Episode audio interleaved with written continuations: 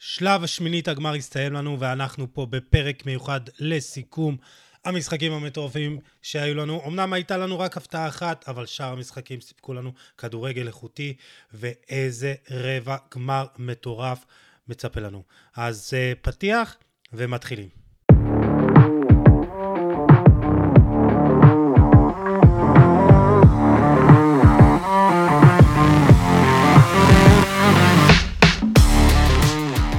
ברוכים הבאים לפרק ה-מאה חמישים ותשע של חולה על כדורגל הפודקאסט, והיום אנחנו חוזרים להקליט.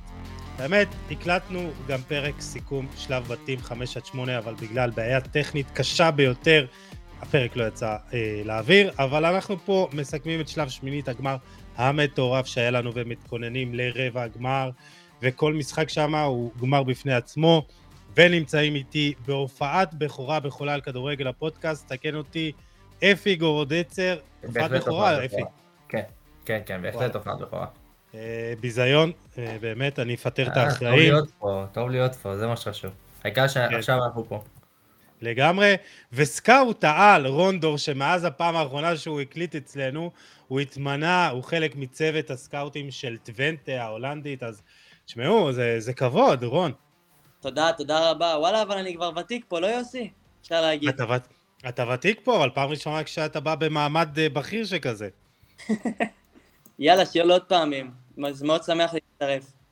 כן, בפעם הבאה אתה בברצלונה, מנצ'סטר יונייטד, לא?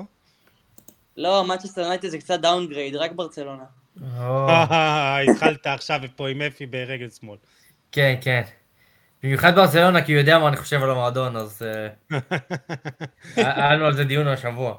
לא נורא, לא נורא. אנחנו, אנחנו נדבר על כדורגל מועדונים אה, בפעם אחרת, אה, ויש הרבה. אה, אבל אה, מה העניינים? אפי, אתה, אתה אוהד ארצות הברית, נכון? נכון. ועוד מעט נגיע לארצות הברית, אבל מעבר לזה, יש לך איזה נבחרת שאתה מחובר אליה יותר? רגשית, יותר, פחות? האמת שכשהייתי ילד זה תמיד איטליה, כי אתה יודע, דל פיירו וזה. זה... כן, אבל היא לא במונדיאל. גם לא מונדיאל וגם במהלך השנים זה, זה התעדה קצת, אחרי שהנסיך פרש, גם כאילו קצת זה, זה קצת הפחות. היום לא באמת, אני, יש לי, אתה יודע, אני... אתה אוהב כדורגל על... טוב, אתה אומר. כן, כדורגל טוב, ודיברנו על יונייטד, אז אני עוקב אחרי השחקנים של יונייטד. ברוך השם, אני חושב שמתוך שמונה נבחרות ברבע גמר, אני חושב שיש לנו לא מעט נציגים שם, אז אני מבסוט, נהנה. אני... אני חושב שמולי ולטמן העלה ציוץ על זה שמנצ'סטר יונייטד כרגע עם אולי הקבוצה עם הכי הרבה נציגים ברבע הגמר או משהו בסגנון. יש מצב גדול, ובוודאות אני חושב שאנחנו מועדון עם הכי הרבה מעורבויות בשער, זה משהו כמו שישה שערים ושבעה בישולים בינתיים בטורניר, שזה ממועדון אחד זה מאוד נושא, אז כן, נהנה מזה כרגע, השחקנים שלנו יחזרו בכושר טוב, ותמיד כיף. אז אתה אומר אם הם לא מצליחים כל כך בקבוצה, לפחות בנבחרות שלהם. כן, כן, כן, לגמרי. טוב, אתה רואה, אנחנו אמרנו שלא נדבר על כדורגל קבוצות, והנה אנחנו מדברים שוב. והנה גם השאלה הבאה לרון, היא פחות או יותר כדורגל קבוצות. רון, כמובן שאתה לא יכול לפרט מה אתה עושה בטוונטה, אם כן, אז תפרט, אבל אני בטוח שבפגרת מונדיאל אתם עדיין עובדים. זה אתה יכול לאשר לי. לגמרי, לגמרי. דווקא עובדים אפילו יותר חזק בפגרת מונדיאל, כי יש יותר זמן uh, להתעסק עם uh, דברים שהם קצת מעבר, ובאמת להעמיק את המחקר על uh, שחקנים מסוימים, במיוחד לקראת החלון של ינואר, שככה ממש מתקרב, אז uh, עובדים שעות נוספות אפשר להגיד. וזה זה בעצם המהות של סקאוטינג אקטיבי, לא כשאתה צריך משהו או איזה שחקן, אתה תמיד עובד. כאילו זה, זה סקאוטינג, זה תמיד עובדים לאורך כל השנה, וכמובן שלקראת חלונות, ואם אתה צריך שחקנים, אז אתה עובד יותר, אבל גם אם לא, בתקופות של פגרה וכאלה, אז אתם ממשיכים לעבוד. לגמרי, לגמרי, וזה כיף גדול, אני חייב להגיד. אני בטוח, אני בטוח. קיצור, איזה שחקן ישראלי בטוונטה? תראה איך אני ככה מכניס. ככה מכין לך ברייקינג ניוז. האמת שיש מישהו שאמור להגיע למבחנים בינואר, שחקן צעיר מישראל, אבל כשזה יגיע, כולם ידעו, אני משער. אה, יפה, יפה. קודם כל שיהיה בהצלחה, וזה באמת כבוד גדול שאתה שם, ומאחלים לך המון כיף. אפי, ניתן לך לקחת הכבוד, שמינית הגמר, תתאר לנו את זה באיזה כמה משפטים, איך אתה הרגשת אותו? לא היו הרבה הפתעות, קיבלנו פחות או יותר את הנבחרות הרגילות שעולות, לא היו, אתה יודע, חמישה אירופאיות שלא קיבלנו מהם את ההפתעות שרצינו, אבל קיבלנו הפתעה אחת שזה נחמד אתמול בערב, אני אישית לפחות מאוד אוהב הפתעות, אני אוהב שהקבוצות הקטנות יותר מנצחות, זה כיף, בטח שאין לך מישהי, נבחרת שאתה כאילו ממש מעודד, אז זה הרבה יותר כיף לראות הפתעות, אז היה נחמד לראות את מרוקו מנצחת הספרד אתמול.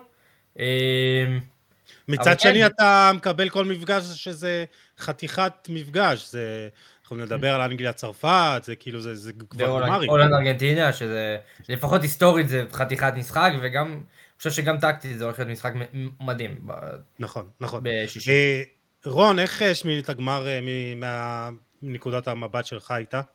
תשמע, זה היה פשוט מטורף. קודם כל, המשחק של דעתי היה גם האחרון וגם זה שהכי הפתיע אותי, זה המשחק של פורטוגל, כי זו נבחרת שכל כך לא ציפיתי ממנה, אתה יודע, הם היו קצת, אני חייב להגיד, סליחה, קצת אפורים, ופתאום אתה רואה את גונסלו רמוס שנותן תצוגת ענק עם שלושה ובישול, וכל כך הרבה תבניות התקפה, ואתה כבר לא יודע למה לצפות, אז אני מת על זה שכל פעם יש איזושהי נבחרת במונדיאל, של ככה באה וטורפת את כל הקלפים, וגורמת לך לחשב את כל המסלול מחדש.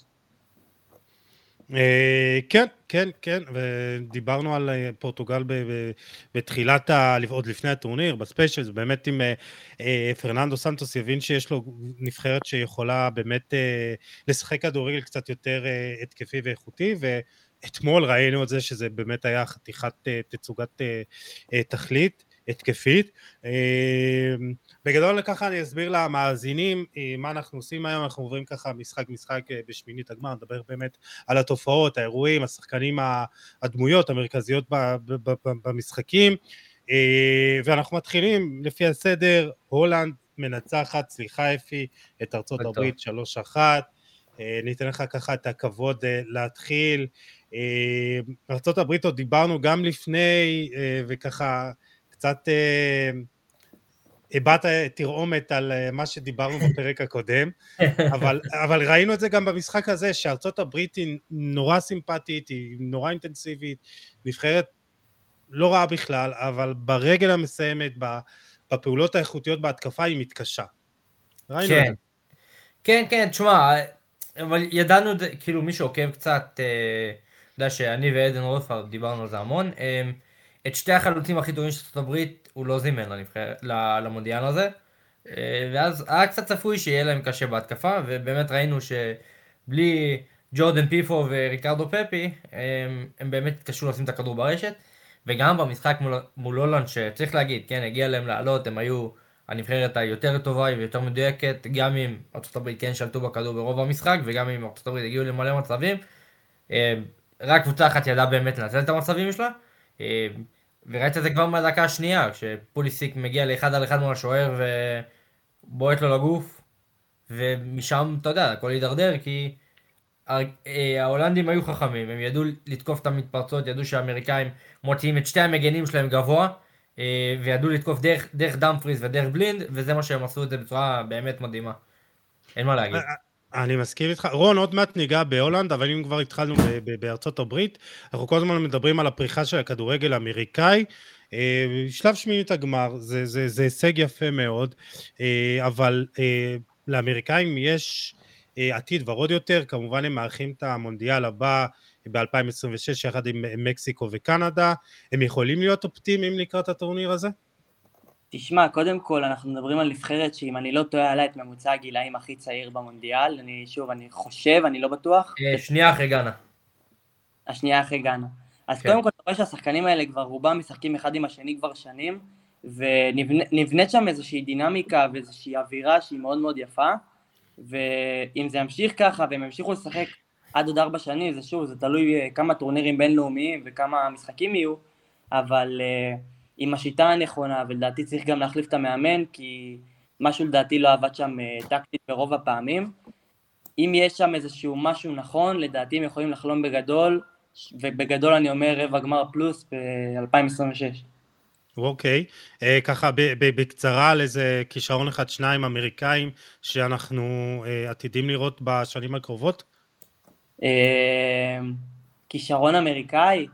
לא יודע להגיד לך יותר מדי כישרון שלדעתי יכול באמת לככב, אבל יש... אני יכול לדעתך. הוא על הספסל, וזה ברנדן ארונסון, שאני פשוט לא הבנתי למה הוא לא פתח במשחקים, וזה ג'יו רנה. דווקא רציתי לתת לך שמות של חבר'ה שלא היו בקטר, אבל... אתה מוזמן?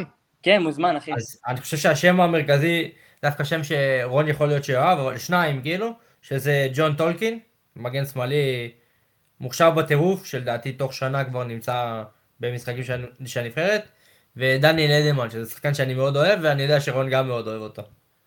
עדיין לא הבנו אם הוא יהודי או לא. לא הבנו, זה נכון.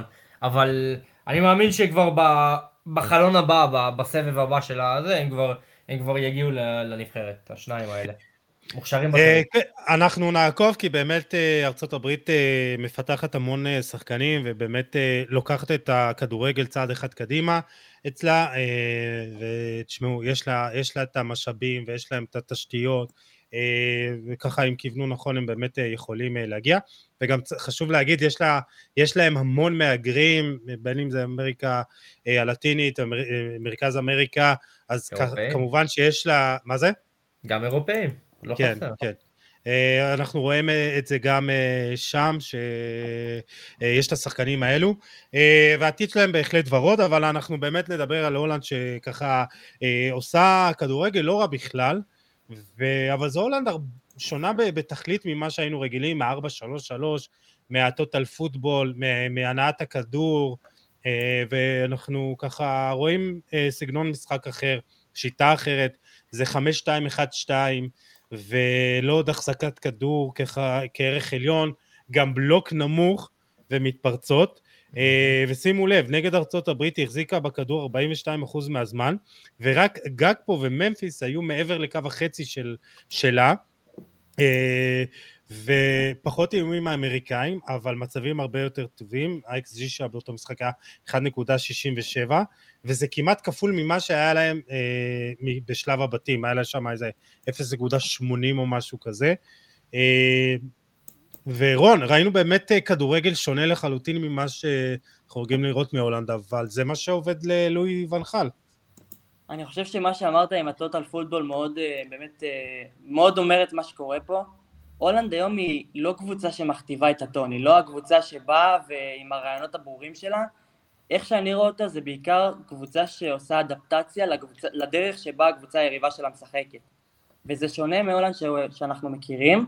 מה שכן אהבתי בהולנד הזו, זה את הירידות של, uh, הבלתי פוסקות של ממפיס דפאי וקודי חאקפו, לכיוון האלף ספייס, הם כל פעם באו לקבל כדור, ויצרו קומבינציות של אחד שתיים, ככה שהם באמת פתחו שטחים לשאר השחקנים להצטרף קדימה, וראינו את זה גם בגול הראשון של דפאי, וגם שאר השערים, ואני חושב שזה באמת מפתח בנבחרת הזאת.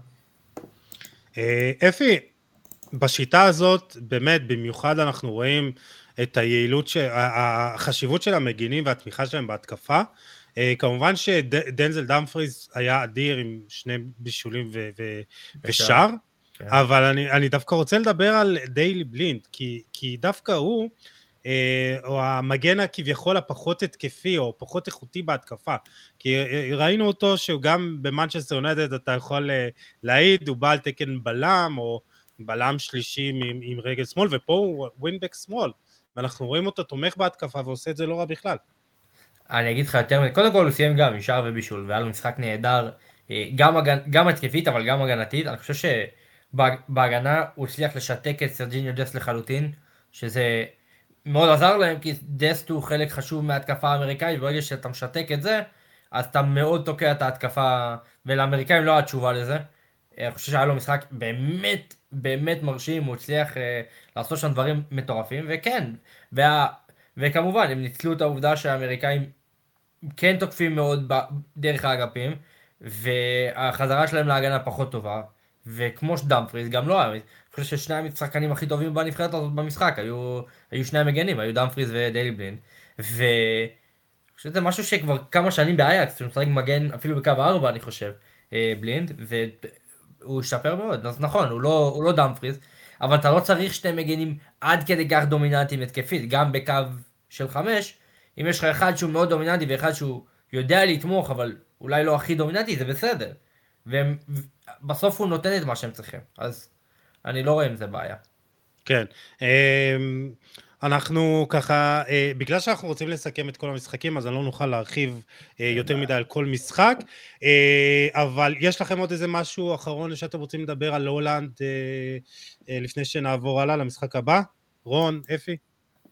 אני חושב ש... אתה יודע, אז הם לא משחקים את הטוטל פוטבול, אבל הם משחקים את הטוטל פוטבול שמתאים לסגל שיש להם. אין להם את הכישרון שהיה להם פעם, אין להם, זה לא אותו קישור, זה לא אותו, זה לא אותם... אין להם את רובל למשל, אין את השחקנים. אין, בדיוק, תשמע, עם כל הכבוד לקודי גג פה, הוא היחיד בהתקפה שממש דומיננטי, וגם בקישור, עם כל הכבוד לקלאסן, זה בעיקר נופל לפרנקי דיונג. אז הם משחקים בשיטה קצת אחרת, משחקים בשיטה שתתאים. לואי ון חל מתאים את עצמו לשחקנים שלו, שזה... משהו שאנחנו לא רואים הרבה, אגב, במאמני נבחרות, ו- וזה עובד, אז למה לא? וזה, וזה נראה ממש טוב מול ארצות הברית. כן, ועוד נדבר על המפגש שהיה מול ארגנטינה בהמשך, ואיך כל קבוצה תעשה את ההתאמה. נתקדם למשחק של ארגנטינה, שתיים אחת נגד אוסטרליה, ואם אחרי המשחק נגד פולין, באמת שזה היה משחק פנטסטי של ארגנטינה, אני באמת חושב, משחק הכי טוב שלה בטורניר, דווקא נגד האוסטרלים, שבמשחק שאתה חושב עם יריבה פחות איכותית, ארגנטינה קצת התקשתה, זה לא הייתה פולין שוויתרה על הכדור וישבה נמוך ואמרה, טוב, בוא, בוא נחכה לארגנטינה וניצא למתפרצות, אוסטרליה קצת יותר לחצה, ואני חושב שאולי החיסרון, עוד לפני שניגע במסי, החיסרון הכי משמעותי זה היה די מריה, רון. נכון, אז קודם כל, דווקא במשחק הזה שהוא מול אוסטרליה, אולי תסכימו אותי על זה, דווקא ציפיתי שארגנטינה תבוא ותשחק כדורגל יפה, פנטסטי, ושתיתן פה איזשהו ניצחון גדול, שייתן לה באמת ביטחון להמשך הדרך, לקראת המשך הטורניר. מה שמאוד הפריע לי זה התפקוד המאוד נמוך, ואם הזכרת את די מריה, שהוא ככל הנראה אחד מהחלקים היותר יצירתיים בנבחרת הזאת, התפקוד הנמוך של אינסו פרננדס, שבאמת היה כל כך רחוק משאר הקשרים, וזה איכשהו תקע את כל הנעת הכדור השוטפת של ארגנטינה, ויוצא שמסי מאוד מאוד תקוע, ואין לי שייצר לו יותר מדי שטחים, אז באמת היא ניצחה בדחיקה אפשר להגיד, כמעט, כמעט ולא ניצחה את זה בכלל, אם קיול גם היה מפקיע בסוף, לכו תדעו, אולי המשחק הזה היה מתפתח בכלל לכיוון של אוסטרליה בהערכה. כן, זה היה שם מאוד קרוב עם ההזדמנות של האוסטרלים, וככה ההשתתחות של השחקנים, ו...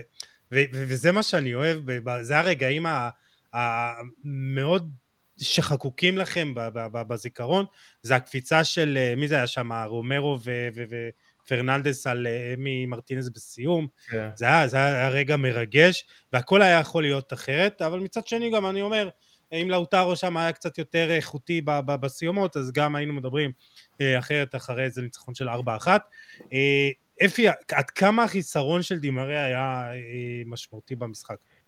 אני חושב שהוא מאוד משמעותי, כי אנחנו מדברים המון על מסי, אבל לדי מריה כשהוא בריא, יש... אני חושב שהוא אחד המוסרים הכי טובים בעולם, וראינו את זה לא מעט פעמים גם ביובנטוס השנה, וגם בארגנטינה הוא מאוד מאוד חשוב, גם מורלית, אבל גם, אתה יודע, כשיש לך שחקנים שעושים תנועה, כמו חוליאן אלוורז, כמו פאפו גומז, זה נחמד, אבל אתה צריך גם מישהו שיביא להם כדור, וזה לא יכול ליפול רק על שחקן אחד. הוא גם מגיע למשחקים גדולים, זה שחקן שמגיע למעמדים האלה. הוא יודע מתי להופיע, אין ספק, והוא כן היה מאוד חסר להם במשחק, ועוד פעם, להוריד את הלחץ ממסי, כי אי אפשר שהכל ייפול לשחקן אחד, זה מאוד חשוב, ודי מריה כן יכול לעשות את זה, פאפו גומז לא מצליח לעשות את זה, וחוליאן אלוורז הוא תשע, הוא תשע, כאילו עם כל הכבוד, זה לא מה שהוא אמור לעשות, הוא עושה דברים קצת אחרים על המגרש. אז, אז זהו, דווקא חוליאן אלוורז, אני מאוד אוהב אותו, כי, כי הוא, אה, הוא תשע עם ספרה על הגב, אבל הוא לא תשע אמיתי, הוא נורא נייד, הוא מבין את המשחק, הוא מגיע לאלף ספייסס, הוא יכול לשחק לך גם בקו, גם כחלוץ שני, אבל בסוף אתה, אתה, אתה צריך את השחקנים שיפעילו אותו, אה, ודימריה, באמת, דימריה היה מאוד משמעותי, אה, ומאוד מקווה, אני מאמין שהוא יפתח נגד הולנד. רון, עוד משהו לגבי ארגנטינה? לגבי חוליאן אלברס, שאני מאוד מסכים איתך, הוא בגדול כתוב לו באמת תשע על הגב, אבל הוא עם נשמה של עשר, הוא כל הזמן בתנועה, הוא כל הזמן עושה תנועה מאחורי הבלמים, והוא יוצר לאנשים שטחים, ולדעתי לתפקיד אותו כתשע זה דווקא סוג של, איך אני אגיד, זה חיסרון לארגנטינה אם הוא ישחק רק כתשע, כי יכול לספק כל כך הרבה בתור, נקרא לזה, תשע מזויף. רגע, רון, יש לי שאלה, יש לי שאלה עליך, רון. לדעתך, חוליאן אלברז הוא, יש לו אבל את היכולת מסירה של עשר? כן. זה לא ראיתי ממנו.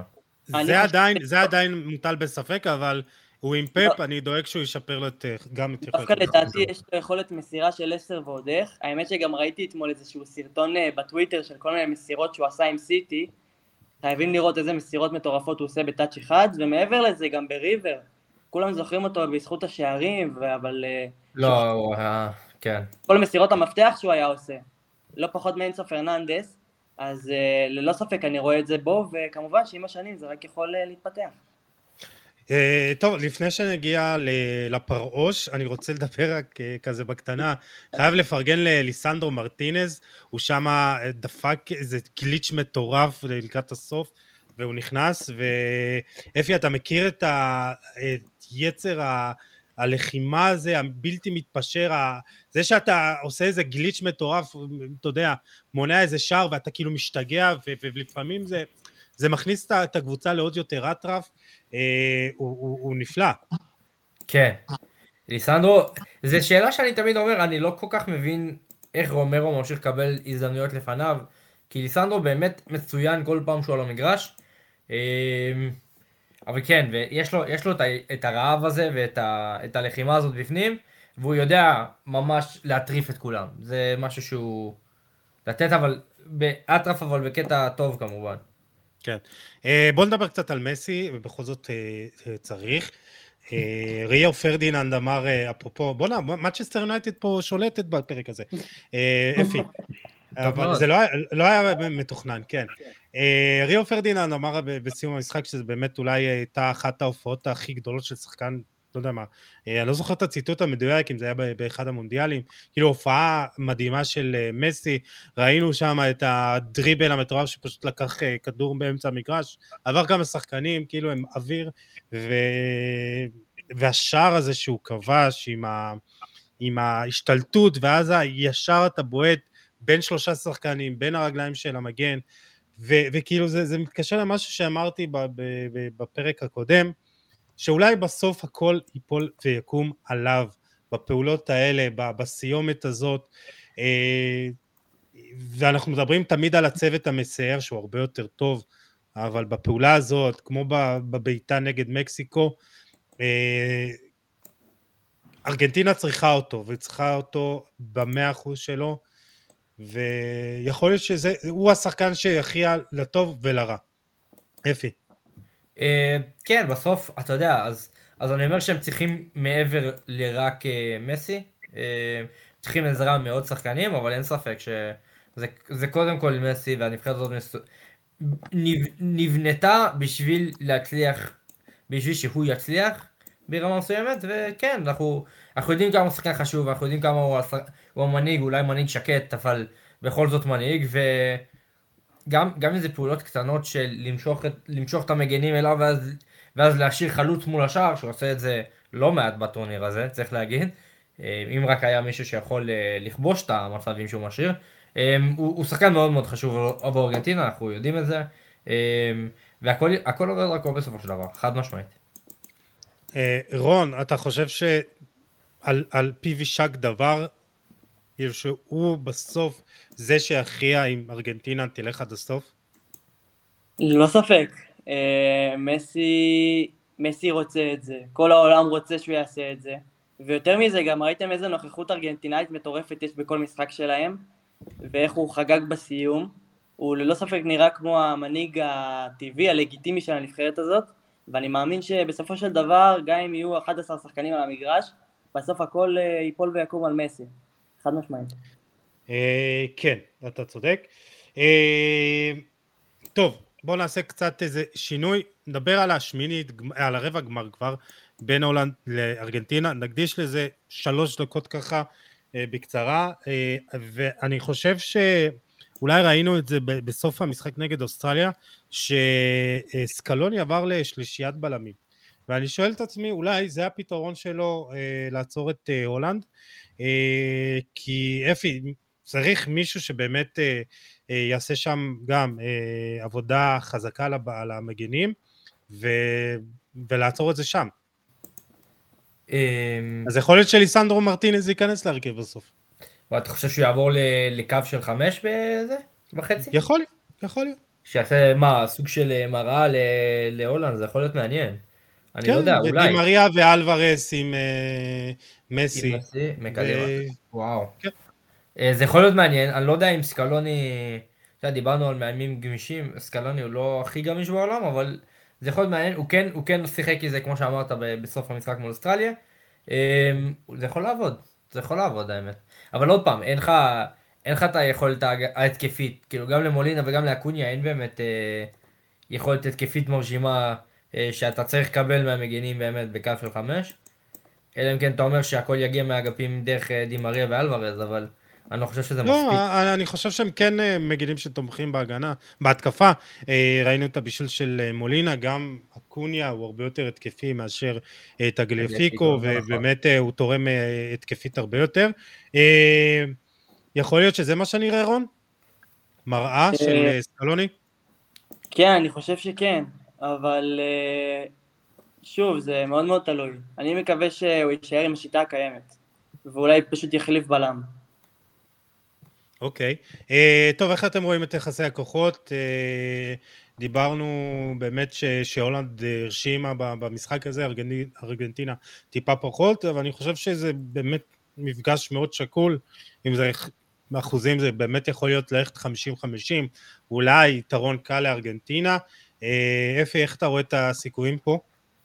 אני חושב שארגנטינה כן פייבוריטית, גם צריך לזכור, אנחנו מדברים על אכזבה מארגנטינה, אבל זה בעיקר כי הציפיות שלנו יותר גבוהות, והם שחקו מול אוסטרליה שהיא יחסית נבחרת חלשה יותר, וארצות הברית, אתה יודע, אחרי השלב בתים, היו קצת ציפיות, ואז חשבנו שהמשחק יהיה יותר צמוד, לכן הולנד הרשימה וארגנטינה לא, אני חושב שזה יותר לעומת הציפיות, לא בהכרח לעומת הכדורגל, אבל ארגנטינה כן פייבוריטית, בכל זאת זה כן מסי וזה כן נבחרת קצת יותר טובה, אבל כן, אני חושב שזה מאוד שקול, מאוד מאוד שקול. זה מעניין. רון, משהו ככה מפתחות לניצחון אצל שתי הנבחרות? האמת שאני מאוד מאוד רוצה שארגנטינה תנצח, אבל אני לא חושב שארגנטינה פה פייבוריטית, בעיקר בגלל הבלוק הנמוך, כמו שציינת קודם יוסי של הולנד, שיעשה חיים מאוד מאוד... היא תצטרך להיות יצירתית, אתה אומר. היא תצטרך להיות מאוד יצירתית, וזה גם תלוי בדימריה, אם הוא יפתח או לא יפתח. חייבים אותו, הם ממש חייבים את דימריה במשחק הזה. חד משמעית, ו... אבל גם יהיה קשה להולנד, כי הרבה מההתקפה שלה, כמו שגם דיברתם קודם על בלינד ועל, ועל דאמפריס, שארגנטינה לא תיתן להם את השטחים האלה יותר מדי, במיוחד אם היא תעבור לקו, לקו של חמש בהגנה, אז גם זה יהיה תתקשה, אז אני חושב שיהיה משחק מאוד מאוד טקטי, מאוד מאוד צמוד, אבל בואו נראה, אני מקווה מאוד שארגנטינה תנצח. מה איתך יוסי, לא. מה אתה חושב? אני אומר ארגנטינה בהערכה, אפי, מה אתה אומר? ארגנטינה שתיים אחת. תשעים דקות רון. כן. אני גם חושב שיהיה אולי טקו ואז הערכה ובעזרת השם ארגנטינה.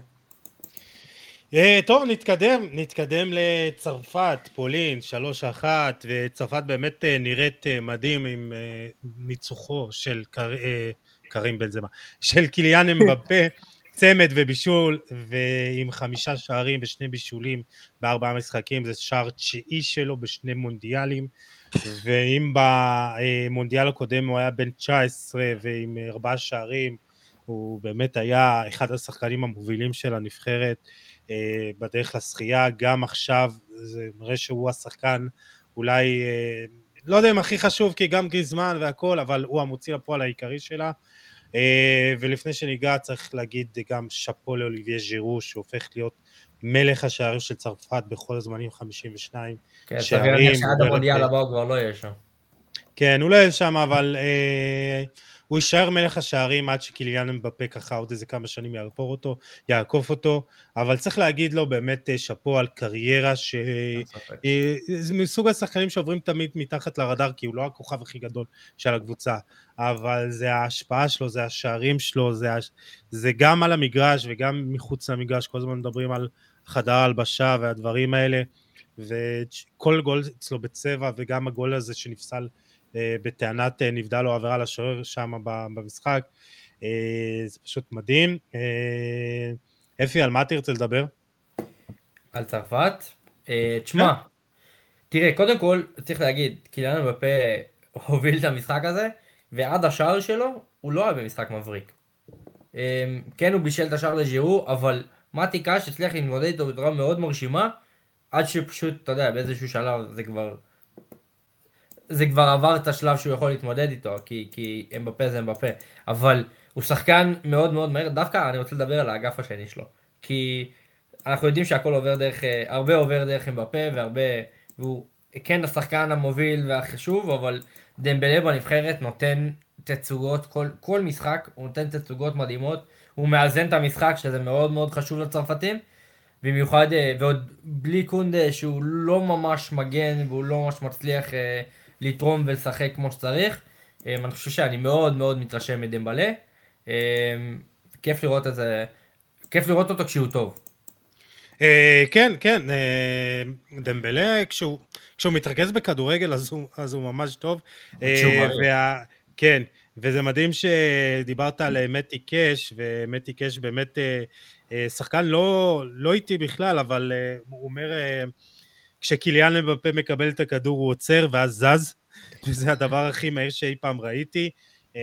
הוא מדבר כבר על ההתמודדות אחר כך של נגד אנגליה, שהוא אומר שקייל ווקר יכול לעצור אותו, ועוד נגיע לזה. וואו, זה הולך להיות מעניין. כן, כן, זה הולך להיות מאוד מעניין. אנטואן גריזמן גם נראה נהדר, ככה הוא מקבל את התפקיד של העשר מתחת לז'ירו, וזה נראה שהוא באמת נהנה שם. רון, דור, רון דור, מה אתה רוצה, על מה תרצה לדבר? אני, אני רציתי לדבר על אמבפה. קודם כל קש, לדעתי, בכללי פולין, עמדו באינטנסיביות נהדר במחצית הראשונה, אפילו שישים דקות, ואז זה פשוט קרס, וקש מאוד, מאוד הזכיר לי את מה שצ'אבי אוהב, את ה, את המהירות הזאת שמגן יכול לבוא ולחלץ כדור, אבל גם לתמוך וגם לשבת נמוך, זה גם משהו שככה רציתי להגיד. ועוד נתון שככה רציתי לשתף עליהם בפה, הוא השחקן שקיבל הכי הרבה מסירות מקדמות עד כה בנבחרת הצרפתית בפער. השני זה רביו עם ארבע עשרה כאלה, והם בפה עם ארבעים ושתיים. שתבינו כמה הוא המוציא הפועל העיקרי של uh, צרפת, שזה מטורף, והם בפה מול ווקר, וואו, היא אמת שפ מאוד מעניין. כן, נדבר על זה. זה לא רק בפה, זה גם תאו הרננדז ש... חלק מההתקפה, חלק בלתי נפרד מההתקפה הצרפתית בצד שמאל. נכון. כן, כן. לא נעים להגיד את זה, אבל יצא טוב שאחיו נפצע עבורו, זה באמת, זה קשה, זה זה, אבל בסופו של דבר זה עשה טוב לנבחרת הזאת, כי תאו הרננדס מגן, הוא גם טוב הגנתית, אני לא, הוא גם תומך התקפית נהדר, אבל הוא גם... הוא המגן היותר שלם והיותר טוב מהשניים. ברור, ברור, אין ספק, וזה יצא טוב. אני רוצה כזה מילה לוונדובסקי, ככה, תם הטקס שלו במונדיאלים, מן הסתם, יכול להיות שהוא נראה אותו עוד איזה ארבע שנים, אבל קצת מבאס על שחקנים ש... כל כך עוצמתיים וכל כך משפיעים על המשחק הזה בכדורגל קבוצות, נמצאים בנבחרת כזאת, ויש כזה אחד שעכשיו מתחיל את המסע שלו, זה ארלינג הולנד, כזה חבל, אמרתי, היה לי חשוב לציין את זה, אתם לא חייבים להתייחס, אבל אם אתם רוצים, אתם מוזמנים. מה, חבל שאנחנו בלי הולנד? חבל שיש...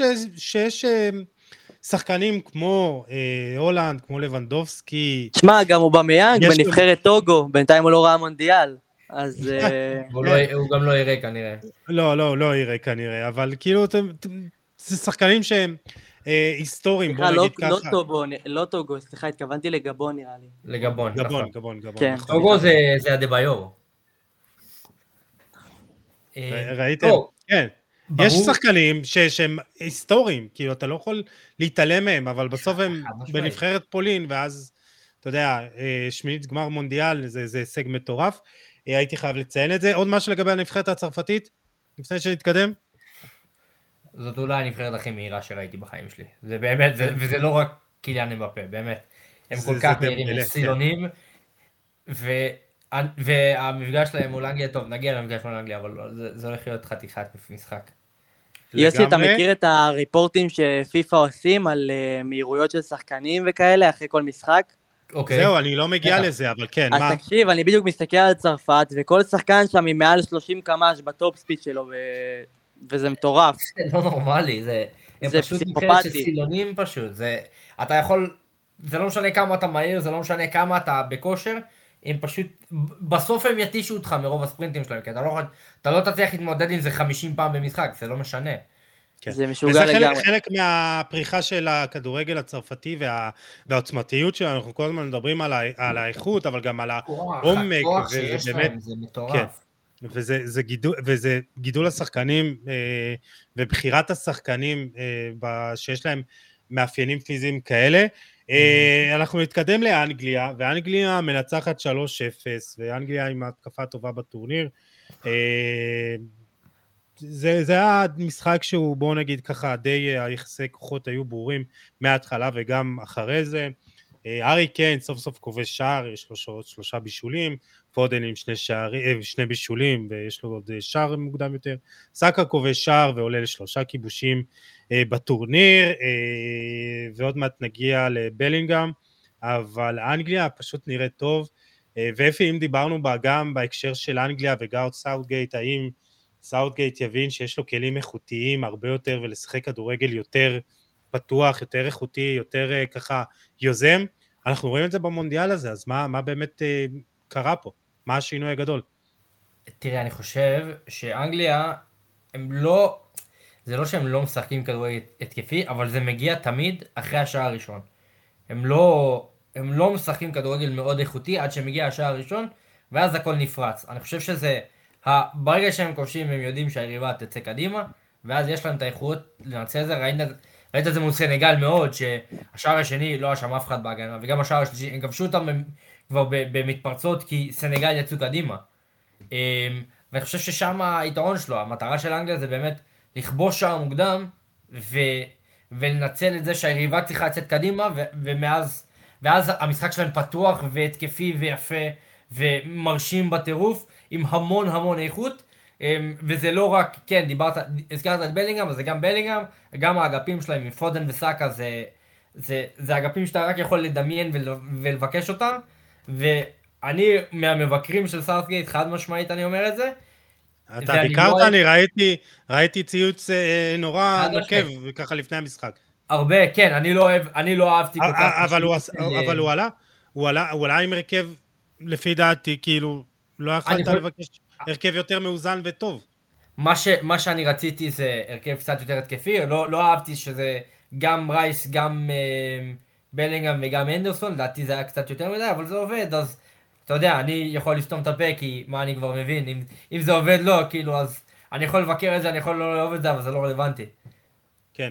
רון, מה, מה השינוי בנבחרת הזאת מבחינה התקפית? כאילו, למה פתאום זה נפתח לה? אני חושב שזו נבחרת מוכשרת בצורה בלתי רגילה, והרבה מזה אני אקשר לבלינגהם, שמבחינתי הוא קשר כל כך שלם, והוא מוביל בדיוק. כדור קדימה, והוא יודע להגן, והוא יודע לתת המסירות, ויש להם את פודן ואת סאקה, וכל כך הרבה כלים יצירתיים, שרק לתת לקיין כדורים, וגם יכולים להפקיע. הם לא נבחרת שלוחצת גבוה, אבל יש להם איזשהו בלוק באמצע מאוד מאוד חזק, והם מחלצים כדורים נורא נורא מהר, ויש להם כלים מאוד אקספלוסיביים בחלק הקדמי, כדי באמת להגיע עם הכדור מהר לשער, והם עושים את זה, והם עשו את זה נהדר מול סנגל. כן, הזכרת את בלינגהם, וזה, אתה יודע, רציתי לדבר על בלינגהם, כי אני כל פרק מדבר על בלינגהם, אני באמת חופר עליו כבר הרבה מאוד זמן, והוא מסיים את המשחק הזה עם בישול, שתי מסירות מפתח, שלושה כידורים, חמישים אחוז הצלחה, ארבעה תיקולים, שני חילוצים ושתי סחיטת עבירות, והסטטיסטיקה המדהימה שראיתי אצל גל משה, האגדי, האנליסט האגדי, אחד עשר תיקולים מוצלחים, וזה הכי הרבה בטורניר, יחד עם אשרף חכימי, וזה באמת ה, ככה, הסוד הגדול, אתה מדבר על המשחק השלם, אז הוא שלם. אה, הוא, הוא יודע לעשות הגנה, והוא יודע לעשות התקפה, והוא יודע לכפוש, והוא יודע להצטרף מקו שני, והוא יודע למסור, והוא יודע לכדרר, ו, ובאמת, כאילו, זה, זה, זה total package בצורה על, על מלא. אה, אז באמת, זה טורניר ענק שלו. והוא הוא, הוא, בגיל תשע עשרה הוא יכל לשחק נגד נבחרת ישראל, רון, היינו יכולים לראות אותו בגמר הזה, נגד uh, נבחרת ישראל בסלובקיה, הוא, הוא כאילו בגיל הזה שתבינו, והבן אדם פשוט מדהים. הוא פנומנלי, לא, לא, לא ספק. איך, איך לא נתנו לנו לראות אותו, אתה אומר? זה לא, ראינו את שפו אמק פחות טוב. כן, אז באמת אנגליה מרשימה, מילה אחרונה, אפי, ארי מגווייר. כאילו, היה לו משחק, בוא נגיד ככה שהמשחק הזה היה לו, לא משחק גדול, היה שם, עשה שם כמה שטויות, אבל אם אתה מסתכל בסך הכל וגם לפני, כאילו, טורניר נחמד מאוד. מה עשות שם? ארי מגווייר מאוד אוהב שחק בנבחרת, הוא תמיד טוב בנבחרת. אני חושב שחוץ מהמשחק מול הונגריה, שבאמת, זה המשחק היחיד שאני באמת יכול להגיד, בוא'נה, לא היה לו משחק טוב. אני לא זוכר משחקים רעים שלו בנבחרת, שנה שעברה ביורו הוא היה מהמצטיינים באנגליה, ובטורניר הזה זה גם טוב. השיטה של סארדקייט מתאימה לו מאוד, הם, הם לא משחקים בקו הגנה גבוה, שזאת הדרך לנצל אותו, כן. ו, ו, וזה בעצם ברגע שאתה לא שם אותו במקום שאתה אתה, שם אותו בסיכון, בוא נגיד, אתה יכול לנצל אותו ואתה יכול לקבל ממנו את המיטב, וזה מה שסארדקייט עושה. כן, זה נראה טוב, זה נראה טוב, וזה באמת, אנחנו כל הזמן מדברים על הביטחון שמאמן נותן לשחקנים, ויש שחקנים שפוחים אצל מאמנים מסוימים, ותשים אותם במקום אחר, בסביבה אחרת, אצל מאמן אחר, אתה תראה שחקן שונה לחלוטין, וזה באמת חשוב. יכול להיות שעושים... שיטת משחק, שיטת משחק זה חשוב מאוד. כן, יכול להיות שעושים לו עוול, גם תג המחיר לא עוזר, סנגל הייתה חביבה, אבל זה לא מספיק, ראינו שבסופו של דבר האיכות מנצחת, וגם החיסרון של, פה החיסרון של סעדיו מאנה באמת בא לידי ביטוי. עוד משהו ככה לפני שאנחנו עוברים, מתכוננים למשחק הזה? אני אשמח להגיד משהו על מגווייר, באמת, שמבחינתי בטורניר הזה הוא מנפץ סטיגמות להרבה אנשים ככה עליו, ואם אני לא טועה, הוא השחקן של אנגליה שחיפשו אותו הכי הרבה באינטרנט, ונתנו לו תגובות מפרגנות, אז זה גם איזשהו משהו מתוך כל הנבחרת, ווואלה, הוא רץ כמעט עשרת אלפים, כמעט עשרת אלפים מטרים, כמעט עשרה קילומטרים במשחק מול סנגל, שזה אחד מהגבוהים בנבחרת, והוא בלם, למשל הוא כמעט אלפיים מטרים מעל, שון, מעל ג'ון סטונס שהוא רץ, אז וואלה, יש לו תשוקה בנבחרת, יש לו מוטיבציה, ורואים את זה על המגרש. כמו שיופי, בנבחרת הוא תמיד טוב. כן, וזה מדהים באמת כמה, כמה חזק אתה צריך להיות מבחינה מנטלית, כי הבן אדם חוטב כבר כמה, שלוש, ארבע שנים מאז שהוא הגיע מלסטר, עם התג המחיר המטורף הזה, והוא חוטב יום אחרי יום, שבוע אחרי שבוע, וצוחקים עליו ויורדים עליו, והבן אדם כאילו לא נשבר. זה באמת מקצוען אמיתי. זה, זה באמת מטורף ו- ו- ויפה לראות את זה. טוב, נתקדם למשחק, ואנגליה צרפת, יום שבת בתשע, ותכלס זה, זה, זה יכול להיות בכיף גמר, אפי. כן, בהחלט יכול להיות uh, גמר, שתי נבחרות מאוד איכותיות, מאוד מעניינות, um, זה הולך להיות משחק מטורף לחלוטין, כי דיברנו על המהירות של, um, לא, הזכרת את זה כבר, דיברנו על המהירות של צרפת, אז גם לאנגליה, לא חסר מהירות, לא בקווים שלהם ולא בהגנה שלהם, גם שו וגם ווקר מאוד מהירים, זה הולך להיות חתיכת משחק, גם האמצע וגם האגפים, אני חושב שכמעט בכל מקום על המגרש יש לך מצ'אפ מרתק בעיניי. יהיה מעניין לראות באמת איך המגנים יתמודדו עם המגנים, ששתי הצדדים אגב, יתמודדו עם הווינגרים, כי גם פודן וגם סאקה וגם כמובן אמבפה ודמבלה, זה הולך להיות, שם המשחק יוכרע בעיניי, לא במרכז המגרש, אלא באגף. רון, אנחנו נראה משחק שאתה יודע, אנחנו כל הזמן מדברים על שתי הקבוצות אולי מרשימות ביותר, מלבד ברזיל, גמר, ויכול להיות שדווקא הלחץ הזה של להרשים, אנחנו נראה משחק מאוד סגור, זה אפס אפס כזה, נורא משחק מאוד קשה, ששתי היריבות גם מבטלות אחת את השנייה. איזה, איזה סוג משחק נראה? תשמע, באמת, כמו שאתה אומר, דווקא בגלל שיש כל כך הרבה ציפיות מהמשחק הזה, והם מצפים מכל נבחרת באמת אה, לעלות בצורה הכי תקפית שאפשר, אז לדעתי לגיטימי ששתיהן קצת אה, הסתגרו, לפחות במחצית הראשונה. אני, אה, אני השחקנים שהכי מעניינים אותי במשחק הזה, אישית זה בלינגאם וצ'ואמני, שהם מאוד מאוד צעירים, ומעניין אותי מה הם יכולים לעשות באמצע, אולי, אולי הציר הכי חשוב על המגרש, עם אחר בלחץ. אתה אומר, זה, זה המאץ'אפ שעשוי להכריע את המשחק. אני חושב שאני פשוט רוצה לראות מה הם יודעים לעשות בבמה הכי גדולה בעולם, הם משחק שיכול להיות בקלות גם גמר, בלחץ הזה, במיוחד כשהם כאלו צעירים, וזה, וזה הולך באמת להיות uh, מאץ'אפ מרתק. לא שחסרים במשחק הזה מאץ'אפים מרתקים, אבל uh, תשמע, זה כנראה הכי מרתק בעיניי. כן, זה הולך להיות משחק גדול. דיברנו מקודם על המאץ'אפ של קייל ווקר וקיליאן אמבפה, ואני חושב שקייל ווקר גם, הוא הוריד לספסל את קירן טריפייר, ואני חושב שמבחינה הגנתית זו הייתה הכנה, זו הייתה החלטה טובה של גארת' סאות'גייט, כי הוא השחקן שאולי הכי מתאים או יכול לעצור את קיליאן אמבפה, הוא סוג של בלם שלישי, מגן ימין בקו ארבע כזה, ויש לו מהירות פנטסטית, והוא הוא, הוא פיזי בטירוף, והוא מתקל טוב, ויש לו אחד על אחד נהדר בהגנה, ואם יש מישהו, כמו שמתי קש אמר, אם יש מישהו שיכול לעצור את קיליאן אמבפה, זה כנראה הוא. אפי, אתה חושב שהוא גם יעצור אותו? אני לא יודע, אני... תשמע, אני חושב שהוא ייתן לו פייט רוב שלבי המשחק, אבל באיזשהו שלב זה כבר... זה כבר הופך למשהו שהוא בלתי אפשרי, וראינו את זה עם מתי קש, ואני חושב שתהיה משהו דומה, הוא יצליח באיזה שישים שבעים וחמש דקות לעצור אותו, אבל באיזשהו שלב הוא פשוט יאבד את היכולת כבר להחזיק עם כמות הספרינטים, וכמות ה... היכולת הבאמת פנומנלית בטורניר הזה של אמבפה. רון, חוץ מזה, מה אתה, איזה עוד שחקן אתה מצפה לראות?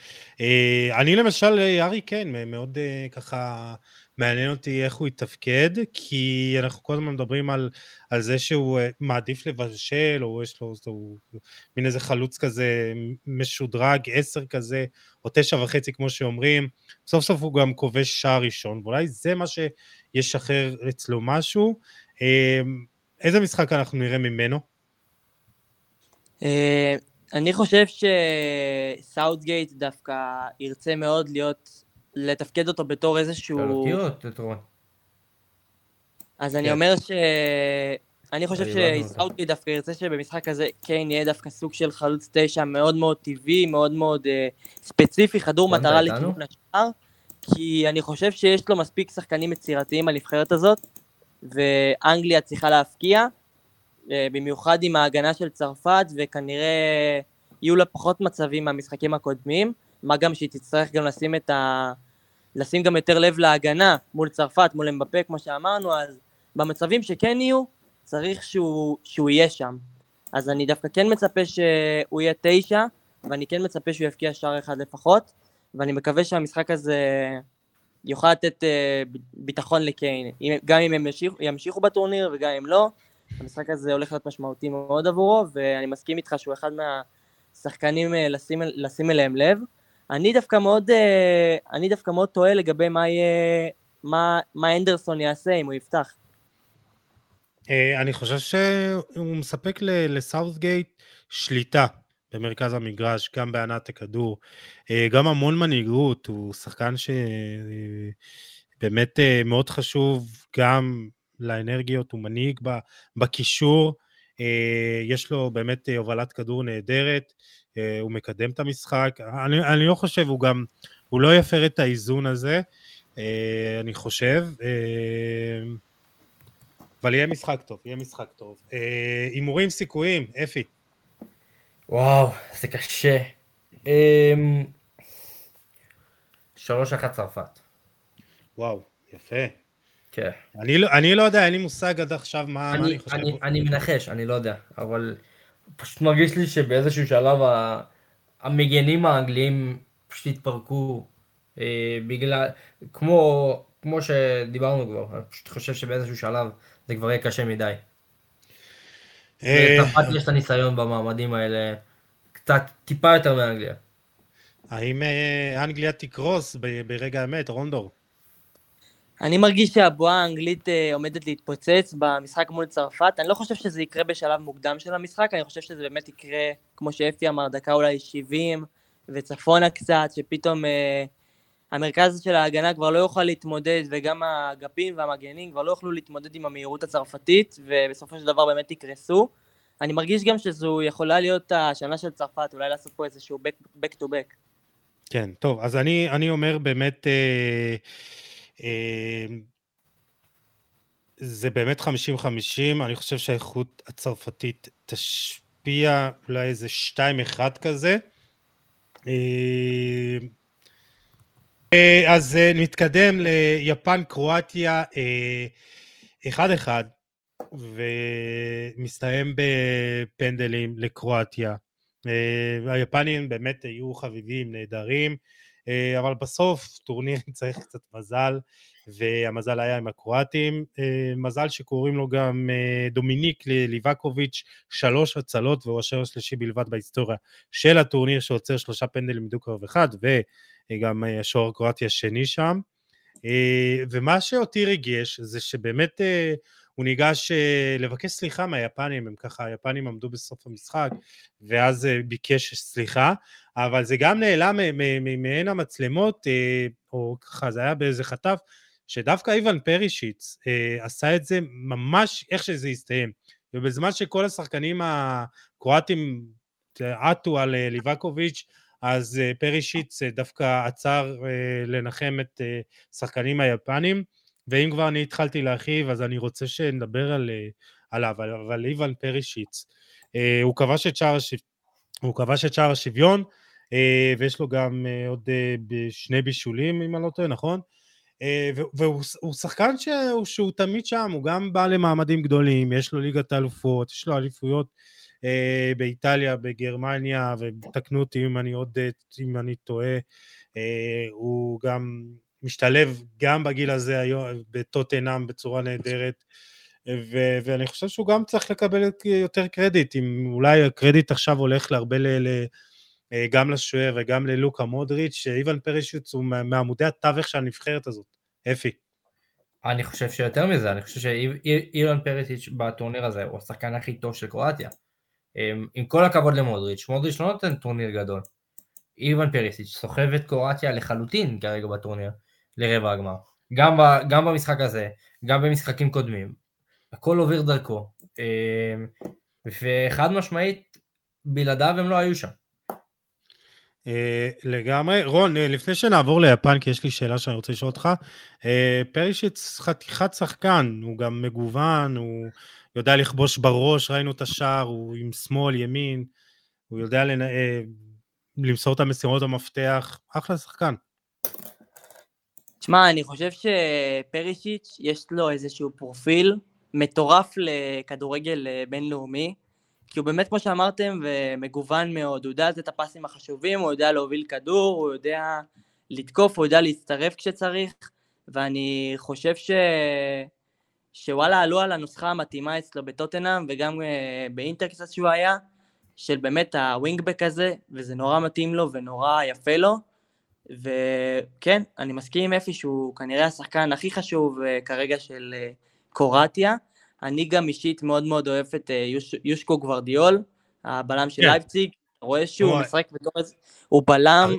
צריך הוא לדבר בלם על צעירים, או... אנחנו לא מדברים מספיק על צעירים, כן. הוא בלם שמשחק פה פליימייקר, זה משהו מטורף, וזה משהו שאני אישית לא נתקל בו הרבה. הוא נותן פסים שוואלה חותכים איזה שלושה קווים, ואיזה שבעה, שמונה שחקנים ככה בקלות, ופורסים את כל ההגנה של הקבוצה היריבה, וראינו את זה, איזה שתיים, שלוש מסירות כאלה מול יפן, שבאמת החלוצים לא, לא השכילו לכבוש, אבל המסירות שלו היו באמת מטורפות. והוא בלם לא רע בכלל, כאילו, הוא בולם, טוב. כן, הוא בלם, הוא בלם מאוד שלם, ולא סתם עכשיו כל הקבוצות באירופה הגדולות רוצות אותו. כן, עם צ'לסי הציע עליו כמה, שמונים מיליון אירו ולא... זהו, הציעו עליו תשעים, ואז לייפציג לא הסכימו, ועכשיו אני מאמין שהסאגה הזאת שוב תפרוץ, והוא באמת בלם מדהים. כן, הוא יעשה את המעבר שלו בקיץ, זה בטוח. יכול להיות שאפילו בינואר, אירון, אתה רואה את זה? זה מאוד מאוד תלוי בלייפציג, אני מאמין שהם כן ינסו לעשות עליו כמה שיותר, כמה שיותר, ולעשות איזשהו בידינג וור, והוא באמת יעזוב, אבל אולי דווקא עדיף לו, אתה יודע, אולי דווקא עדיף לו לא לעבור ישר אחרי המונדיאל, לפעמים okay. מעברים שהם ישר אחרי המונדיאל קצת לא מצליחים, אבל ב- ביולי זה חייב לקרות חד משמעית. כן. מילה הקטנה למודריץ' שבגיל כזה שלושים ושבע הוא פשוט מדהים, ו... ו- וזה, הוא נתן שם בעיטה שאם הייתה הולכת ל- ל- ל- לחיבורים פנימה, היינו מדברים גם אחרת, זה פשוט, פשוט מדהים לראות את השחקן הזה, את, את ההשפעה שלו, את המנהיגות שלו, את הבנת המשחק, את הרלוונטיות שלו בגיל כזה, ונדבר עוד מעט על שחקן גם שבגיל שלושים ותשע כובש, זה פשוט מדהים לראות את השחקנים האלה. מילה אחרונה באמת, כי אנחנו ככה קצרים בזמן, על יפן ועל סגנון המשחק, היא לקחה את נושא, אפי, את נושא החזקת הכדור, כאילו על, לקיצון, באמת ראינו נגד ספרד עם שבע עשרה נקודה שבע אחוז החזקה בכדור, היא ניצחה, ובאמת היא הראתה שכדור זה דבר נחמד, אבל הוא לא, הוא לא מפתח לניצחון. לא, אנחנו יודעים, אנחנו יודעים את זה, ונדבר עוד מעט על עוד קבוצה שצריך להגיד זה עליה, בכיוון ההפוך, אבל בסופו של דבר צריך לדעת מה לעשות עם הכדור. יפן יודעת בדיוק מה לעשות עם הכדור, כל פעם שמגיעה לכדור עצמו, שזה הכי חשוב, ויש להם שחקנים מאוד מהירים, שיודעים לצאת במעברים, ועושים את זה מצוין. וכן, תשמע, זה נבחרת, היא נבחרת מאוד מרשימה, היא לא הנבחרת הכי איכותית בעולם, אבל נבחרת ש... חלק גדול ממנה משחק בגרמניה, ומשחק בליגות גדולות, והם עשו את זה בצורה, הם, הם, הם, בוא נגיד שהם נתנו טורניר מצוין, הם היו רחוקים מעט מאוד מרבע הגמר, ואני חושב שאף אחד לא היה מופתע אם הם באמת גם היו מצליחים לעלות לרבע הגמר. כן, גילינו את ריצו דואן, ואנחנו מכירים את קמדה, ובאמת תומיאסו, אנחנו מכירים אותו מהפרמייר ליג, באמת, מה? מינמינו שאנחנו מכירים מהפרמייר ליג. כן, כן, ואיך הוא החמיץ שם את הפנדל, לא נורא. טוב, בואו נתקדם לברזיל, דרום קוריאה, ארבע אחת גדול של ברזיל, וזה שלושים וחמש דקות שבאמת ראינו מה, מה הכישרון הזה שווה, ואנחנו כל הזמן מדברים על, על זה שאולי הנבחרת האיכותית ביותר, עם העומק הגדול ביותר, יחד נגיד עם צרפת, אבל גם ויניסיוס סוף סוף כובש, וראינו את ריצ'רליסון ממשיך את הכושר נהדר שלו, וניימר, אני, אני באמת חושב שהוא הפיסה החסרה, שבלעדיו זה נראה אחרת, עד כמה שבאמת היא נבחרת שלמה, הוא נותן כאילו את הטון, והוא נכנס בול לעמדה הזאת של העשר, השחקן החופשי, פקטה היה נהדר, ואני בחרתי בדף להתמקד בקסמירו, וראינו עוד שחקן של מנצ'סטר יונייטד אבי עם טורניר ענק, ו- ו- וה- והמשחק הזה שלו, ואני הראיתי גם, אני העליתי סרטון גם בטלגרם, של הפעולות, ה- ה- של-, של המסירות שלו, וזה מדהים כמה השחקן הזה מקבל כדור עם הגב למשחק, והוא לא צריך לגעת שלוש, ארבע פעמים, הוא מסתובב בחצי תפנית, הוא גם לא נוגע לפעמים בכדור, הוא פשוט... מקדם את המשחק בנגיעה שתיים, וזה היה פשוט מדהים לראות אותו, את הסריקות שלו לפני קבלת כדור, את החשיבה קדימה, את הפשטות בפעולה, והיה לו משחק אדיר, ו- והוא פשוט שחקן, פשוט מטורף. רונדו, במה תרצה להתחיל? אני אתחיל מזה שניימר חזר, ואיתו גם כל השמחה של ברזיל חוזרת, ואתה רואה את כל, ה...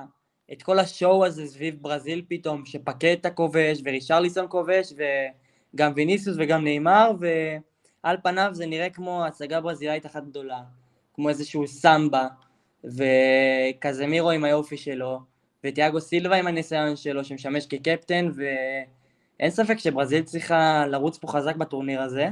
אם היא תעבור את המשחק הזה, היא תפגוש את או ארגנטינה או הולנד, ואם יהיה פה ברזיל ארגנטינה, אז יהיה לנו חתיכת יוסי, חתיכת חצי יוסי. מדהים, כן, יהיה יוסי יופי, טעם. טוב, אנחנו דיברת על השמחה והריקוד, ואי אפשר שלא לדבר על זה. רוי קין, תשמע, זה לא באמת, אפי, זה לא בכוונה. זה, תשמע, מנצ'סטר יונייטד שולטת. תראה כמה כבוד אני נותן לך, אפי. זה הכנסת האורחים שלי. אתה אומר, אתה רוצה שאני אחזור, אז אתה... תראה, אני כן רוצה לדבר על רוי קין, ואני חושב ש... כן, כי הוא אומר הרבה שטויות, כי רק אני אשלים את מה שהוא אמר, הוא אמר שזה חוסר כבוד לרקוד ככה, וגם בעצם זה שטיטי יצטרף, אז זה בכלל עושה את העניין הרבה יותר חמור, ואני אגיד במשפט, אני חושב שבברזיל מבינים שזה הכדורגל שלהם, זה הם, זה האופי שלהם, הם באים לרקוד על המגרש, תרתי משמע, והם עושים את זה. הקטע עם המאמן אולי יכול להיות נראה פחות טוב, אבל... לא טוב, זה מוגזם כן. קצת אולי, אבל אני אומר בונה, זה, זה בסוף, זה בסוף מה, מי שהם, מה שהם, ועם זה מנצחים, זה לטוב ולרע, זו האמת שלהם, והם נראים טוב, והם משחקים טוב, ובסוף הכדורגל זה מה שמכריע. אפי, מה דעתך על מה שרוי קין אמר? אני חושב שרשמתי על זה גם משהו, אני חושב שרוי קין, עם כל הכבוד לרוי, הוא חייב להבין, קודם כל, שלא כולם כמוהו, והוא איש זקן ומאומר, וכאילו, די, חלס, אבל גם מבן אדם שמצדיק את העובדה שהוא גמר לבן אדם אחר את הקריירה, כי הוא כעס עליו, אני לא רוצה לשמוע שום התלוננות על זה שבן אדם חוגג. אני חושב שזה בלתי נסבל ולא בסדר, וכאילו, סתום את הפה, עם כל הכבוד. אני מעריך אותך כשחקן, אני חולה עליך כשחקן, אחד הקשרים הכי טובים שהיו, שאני זוכר ביונייטד, ועדיין, אתה הצדקת את זה שגמרת לאבא של הולנד את הקריירה, אתה לא יכול לדבר על זה שמישהו חוגג אחרי שער, מותר לו לחגוג הוא כבש. זה לא לפתוח שחקנים, אז אל תדבר על כבוד ליריבים, כי אין לך. לא היה לך כשחקן, אז אל תדבר על אחרים. אני חושב שזה מגוחך לחלוטין, ותרחני ובחייני. לגמרי, רון, לגבי סון, ראינו את החיבוק שלו יחד עם חברו לקבוצה ריצ'רליסון, ואני אני מת על הדברים האלה, אני כזה אובר רגשן כשזה מגיע לרגעים האלה, יש שיגידו שאני מגזים, אבל לא אכפת לי, וזה היה, זה היה קצת שובר את הלב לראות את זה, הקטע הזה שחבר לקבוצה שמח, והחבר לקבוצה השני מסיים את הדרך בטורניר, וזה, אנחנו דיברנו על, על לבנדובסקי ושחקנים גדולים, סון הוא שחקן ענק, וזה קצת מבאס שהוא בנבחרת כזאת, שהוא לא יכול לחוות גם את ההצלחה ברמה הנבחרת, בעצם אבל הוא בטוטנהאם, אז זה כבר משהו אחר. טוב. דווקא החיבוק עם ריצ'רליסון, אבל היה מאוד מקסים מה שריצ'רליסון העלה אחרי המשחק. נכון, נכון. העליתי את זה גם בדף. רון, למה זה באמת שבר לך את הלב לראות את סון ככה? כי סון בעיניי, סון ומאנה, הם שני, אולי גם קנטה, זה כאילו קבוצה של שחקנים שאף אחד בעולם לא יכול שלא לאהוב, כי הם כל כך, הם מדהימים פשוט כאנשים, מעבר כמה שהם מדהימים כשחקנים, לראות את הלב שלו ככה נשבר בסיום, ואת כל שחקנים ברזיל, וכמו שאפי אמר את ריצ'רליסון, חברו לקבוצה, זה באמת משהו שהיה ככה קצת קשה לראות, אבל עצם זה שדרום קוריאה בכלל הגיע למעמד הזה, זה גם משהו ש- שראוי להזכיר, והגיע למצב שהיא משחקת מול ברזיל, מועדון אה, אימפריה כזו, בשמינית גמר מונדיאל, זה, זה משהו פשוט יפה, ומי יודע, אולי בעתיד, יש להם דור אה, מאוד, מאוד אה, מעניין ששמח שם עכשיו בדרום קוריאה. אה, כן, קים, קים, קים, קים, קים, והוונג, הוונג, הוונג. זה היה נחמד, זה היה חייב. אה, כן, קים, ז'ה, מי, הבלם של נאפולי. אבל קימינג'ה, איזה בלם. קימינג'ה, קימינג'ה. אף פעם לא ידעתי אם זה קימינג'ה או מינג'ה קים, לא משנה. בקיצור, זה סתם אנחנו מסתפחים. נתקדם ליפן קרואטיה, כמובן ביום, סליחה, קרואטיה נגד ברזיל, יום שישי, המשחק הראשון של רבע הגמר, שישי בשעה חמש, אפי, הימורים, סיכויים, מה, איך, האם יש סיכוי קלוש שהקרואטים יעשו פה הפתעה? אני לא חושב, אני לא חושב שהם מספיק איכותיים, הם, עם כל הכבוד, חוץ מגוורדיאול, זאת נבחרת יחסית מבוגרת ואיטית קרואטיה, ואני לא רואה אותם צריכים להתמודד עם, עם הברזילאים. רון, יש לנו סיכוי פה לסנסציה לפני שאתה יורד לנו מהקו? לא, לא, לדעתי לא. אני אישית חושב שיפן הייתה טובה בהרבה מקרואטיה, פשוט היכולת האישית והניסיון בעצם שברו כאן את יפן, אבל מול ברזיל זאת תהיה, אני מאמין, אופרה אחרת לגמרי, ואני לא אתפלא אם יהיה פה איזשהו שחזור של משהו שדומה, מזכיר את המשחק מול דרום קוריאה. בכל זאת, רון, יש סיכוי איך קרואטיה כן יכולה להפתיע, מצבים נייחים, לא יודע, בלוק נמוך, לפרק את הברזילאים, ללכת על הרגליים של נאמר, מה, אתה רואה את זה קורה? ללכת על הרגליים של נאמר זה תמיד רעיון טוב, אבל... כי ראינו, לא, אני לא אומר, כי בסוף... ראית את זה נגד ככה משחק שהוא נפצע בו, משחק הראשון, הוא ספג איזה תשע עבירות, והוא ככה הוציא אותו משני המשחקים הבאים, יכול להיות שזה כאילו הדרך היחידה של קרואטיה לעצור את ברזיל? תשמע, יכול להיות, אני חושב אישית שבלוק נמוך לא יחזיק מים, כי לקרואטיה אין מהירות בחלק הקדמי, ואין להם את הכלים שיש לברזיל, או לצרפת או לאנגליה, להשתמש בבלוק נמוך בצורה כזו. אני פשוט מאמין שאם היא תתגונן, אז בסופו של דבר היא גם תספוג, והגורל שלה, ככה אני מאמין, הוא פשוט להפסיד את המשחק הזה. לערער את, ה... את המוד של נאמר, זו בהחלט אופציה במצבים כאלה. אפי, משהו שקרואטיה יכולה לעשות כדי להוציא משהו מהמשחק? הם חייבים לשחק על פריסיץ' והם צריכים לשחק, והם חייבים כמובן יום גדול של מודריץ', שיהיה לו מאוד מאוד קשה מול קסמירו, אז אני לא יודע איך זה, אבל אני לא רואה אותם מצליחים. אולי עם הרבה מזל, שער מוקדם שאולי יחיץ את הברזילאים, אבל...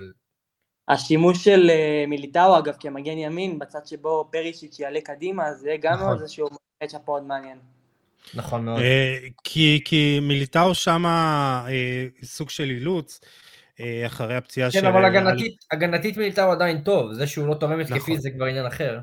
נכון, אבל ראינו גם בריאל מדריד שהוא עושה פה ושם טעויות, גם בהנעת כדור, ראינו את זה בקלאסיקו בתחילת השנה, אם אני לא טועה, במשחק אימון, אנחנו כן רואים אותו מועד לזה ככה טעות אחת או שתיים שיכולה לעלות במשחק, אז זה ככה אולי זה משהו, זה נקודת חולשה שאני רואה, אבל כמו שאתם אומרים, כאילו, זה, זה, צריך לקרות פה ממש משהו אה, עצום כדי שברזיל אה, לא, לא תעלה, באמת אני רואה את זה שמונים עשרים, אה, בסוף האיכות תנצח, אה, יהיה פה שלוש אפס או שלוש אחת לברזיל. אפי, אימור שלך הסיכויים? אה, שלוש אפס ברזיל, ארבע אפס ברזיל, תפילו, אתה יודע מה? שתדעו, אני אמרתי על ארבע אחת לברזיל בין דרום קוריאה, וככה צדקתי, כן. רון, לפני שאתה עוזב אותנו. שלוש אחת ברזיל, קוראתי אולי תעקוס ממצב נייח, ושאלה שרציתי ככה לשאול, לדעתכם צריך להישאר עם רפיניה ברכב הפותח, או אולי ללכת על אנטוני? אנטוני או רודריגו אפילו. כי זה לא היה המשחק הכי הכי של... לא, משהו ברפיניה עדיין לא... לא מתחבר. גם בברצלונה. בוסרי אתה היית אומר? אני לא יודע אם זה מפריע, אבל כאילו, זה שחקן שיש לו המון יכולות, אבל זה, זה משהו שעדיין לא שלם. הוא לא, הוא לא הגיע בכושר טוב למונדיאל, צריך להגיד את זה. הוא לא הגיע בכושר טוב, זה, זה שחקן שבליץ עשה דברים מדהימים, אבל זה נראה עדיין שזה לא עד הסוף שם, ולא מספיק איכותי בפעולות האלה. אנטוני יכול להיות אופציה מעניינת, רודריגו, מה שמעניין בתפקוד, אם כבר הזכרת את רודריגו, רון, טיטה נותן לו לשחק כעשר, במקום נאמר, או הוא עלה גם, גם כשנאמר לא שיחק, וגם כשהוא החליף אותו, הוא שיחק כעשר, וזה תפקוד שאני אני, אני לא מבין אותו, כי, כי רודריגו חלוץ נהדר, יש לו חוש לשערים, אבל הוא לא מנהל משחק, הוא לא נותן, הוא לא נותן יכולת מסירה מדהימה, אז פה זה קצת בעייתי, אבל... רודריגו יכול להיות גם באגף אופציה מעניינת, יכול להיות ששם נראה איזשהו שינוי. משהו לסיום, רון? תודה רבה על האירוח, היה מאוד מעניין, מעניין, מאוד מעניין, ואני חושב שברזיל תעבור, מאמין שארגנטינה גם תעבור, אולי יהיה לה קצת קשה, אבל היא תעבור, צרפת, אנגליה, טוב, אנחנו אמרנו כבר שאנחנו לא יודעים יותר מדי, אבל כנראה צרפת, ו... מרוקו, מרוקו, כן, כן, מרוקו זה המשחק אולי הכי, הכי מאוזן אולי. כן, כן, למרות שפורטוגל עוד נדבר עליה, היא הרשימה מאוד. הרשימה מאוד. רונדור, סקאוט על ישראלי שעושה לנו כבוד בחול, תמשיך בעבודה הנפלאה שאתה עושה, תעקבו אחריו, ארדי סקאוטינג בטוויטר, המשקפת, טלגרם, פייסבוק. תמשיך להצליח. תודה, תודה רבה, אפי, להתראות. ביי. ביי. טוב, אפי, אנחנו נשארנו לבד, יש לנו עוד שני משחקים שאנחנו צריכים לעבור עליהם. הראשון הוא כמובן מרוקו, אפס אפס, אחרי מאה ועשרים דקות, ואז תצוגת נפל של הספרדים בדו-קרב הפנדלים, שלוש אפס חלק למרוקו עם שתי הצלות של בונו, וזה המשחק השני כמובן שהולך לפנדלים, ועוד פעם אנחנו מדברים, עוד פעם זה חוזר, תסריט שחוזר על עצמו, ספרד עם שבעים ושבעה החזקה, חוזה החזקה בכדור, שלושה עשר איומים לשער, אבל רק אחד למסגרת, ו-אקס ג'י של אחד נקודה אפס אחד ב-מאה ועשרים דקות. וזה עוד משחק של מעל ל-אלף מסירות מדויקות, ושוב הפסד בשמינית הגמר הפעם, אלף ותשע עשרה מסירות מדויקות, וזה קרה גם בשמינית הגמר ברוסיה, במונדיאל הקודם, נגד רוסיה, ספרד מסרה אלף מאה וארבע עשרה מסירות מדויקות, והפסידה גם בפנדלים, ו... אנחנו מדברים על קודם כל, על, על האופי והסגנון, ואם דיברנו על זה בהקשר של ברזיל, על זה שזה היה כדורגל והם רוקדים, אבל בספרד, משהו שם, כאילו עדיין תקוע ב-אלפיים ושמונה, עשר, שתים עשרה, על הטיקי-טקה, אבל שם גם אפשר להגיד שהיה להם חלוצים, היה להם דוד ויה, פרננדו טורס. פרננדו טורס, נכון. אבל אם... ספרדים מקדשים יותר מדי את הסגנון, או שזה פשוט, אין להם את החלוץ הזה. בסגל אין להם את החלוץ הזה, יש להם כמה חלוצים ש... אני חושב שזה היה נראה אחרת אם הם היו שם, כל מיני, אתה יודע, אם זה ג'רארד מורנו, ואם זה אספס, ואם זה אוירזאבל, שזה שחקנים שכן חסרים מאוד לספרד, חלקם פצועים, כמו אוירזאבל, ונראה לי גם מורנו פצוע, וחלקם לא נספרים על ידי המאמן, שזה כבר עניין אחר, אבל...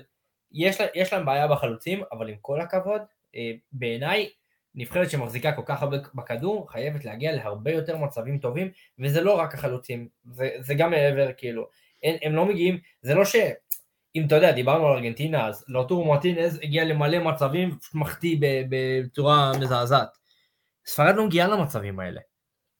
אתה מבין, אם, אם זה היה... אם הם היו מגיעים, לא יודע מה, למלא מצבים, והם מחטיאים אותם, הייתי אומר, אוקיי, אין להם חלוץ, אבל הם לא מגיעים למצב שחסר להם החלוץ, בכלל. נכון. הם מניעים כדור קצת לרוחב, בצורה מוגזמת, אז אין, אין בעיה, אני מקדש, אני מבין את ה, לקדש את העניין של הנעת כדור, ולהחזיק כדור, והכל, זה סבבה, אבל אתה גם חייב לעשות משהו עם הכדור, וזה לא קורה. אין להם, אין להם את השחקן האיכותי הזה, ש, אתה יודע, אוהבים להשוות את, את גבי לאיניאסטה, ראיתי הרבה השוואות הזה בימים האחרונים, אני אומר, איניאסטה שיחק קדימה, איניאסטה חיפש לשים שחקן מול השוער, גבי לא עושה את זה, אז אני לא כך מבין את ההשוואה לגמרי. טוב, אתה יודע, גם צריך לזכור, בן אדם... צעירי מאוד, זה נכון. הוא בגיל שמונה עשרה וחצי, כאילו זה עדיין, זה עדיין לא שם, אפילו פחות, שמונה עשרה וארבעה חודשים, אז כאילו יש עוד זמן, אבל אני חושב שמשהו בסגנון המשחק צריך להיות הרבה יותר תכליתי, ישיר, ובאמת ראינו ספרד משעממת להחריד, וזה היה משחק כל כך קשה לצפייה, המון מסירות, וראינו את זה עוד פעם ועוד פעם ועוד פעם, ואולי ה-שבע אפס עיוור קצת אנשים, כאילו בסוף צריך לזכור שזה היה משחק ראשון, נגד נבחרת נורא מתבטלת, פערי האיכות היו באמת משמעותיים, ומשהו שם אולי עיוור את השחקנים ואת המאמן, ו- ו- ו- וגם צריך לזכור, הרכב קצת, אתה יודע, מרקוס לורנט כמגן ימין, ואסנסיו כחלוץ מזויף, זה לא באמת עבד במשחק הזה. בעייתי, בעייתי, סגנון משחק בעייתי, וגם קבלת החלטות במגרש לא מספיק טובה. כן, בהחלט.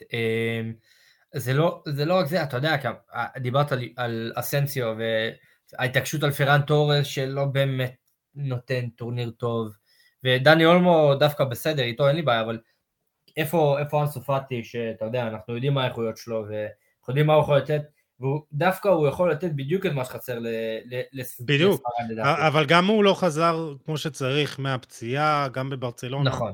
זה עדיין לא החדות, יכול להיות שהוא פשוט יתקשה לחזור, אם בכלל, בוא נגיד ככה, אבל זה כבר משהו נושא אחר.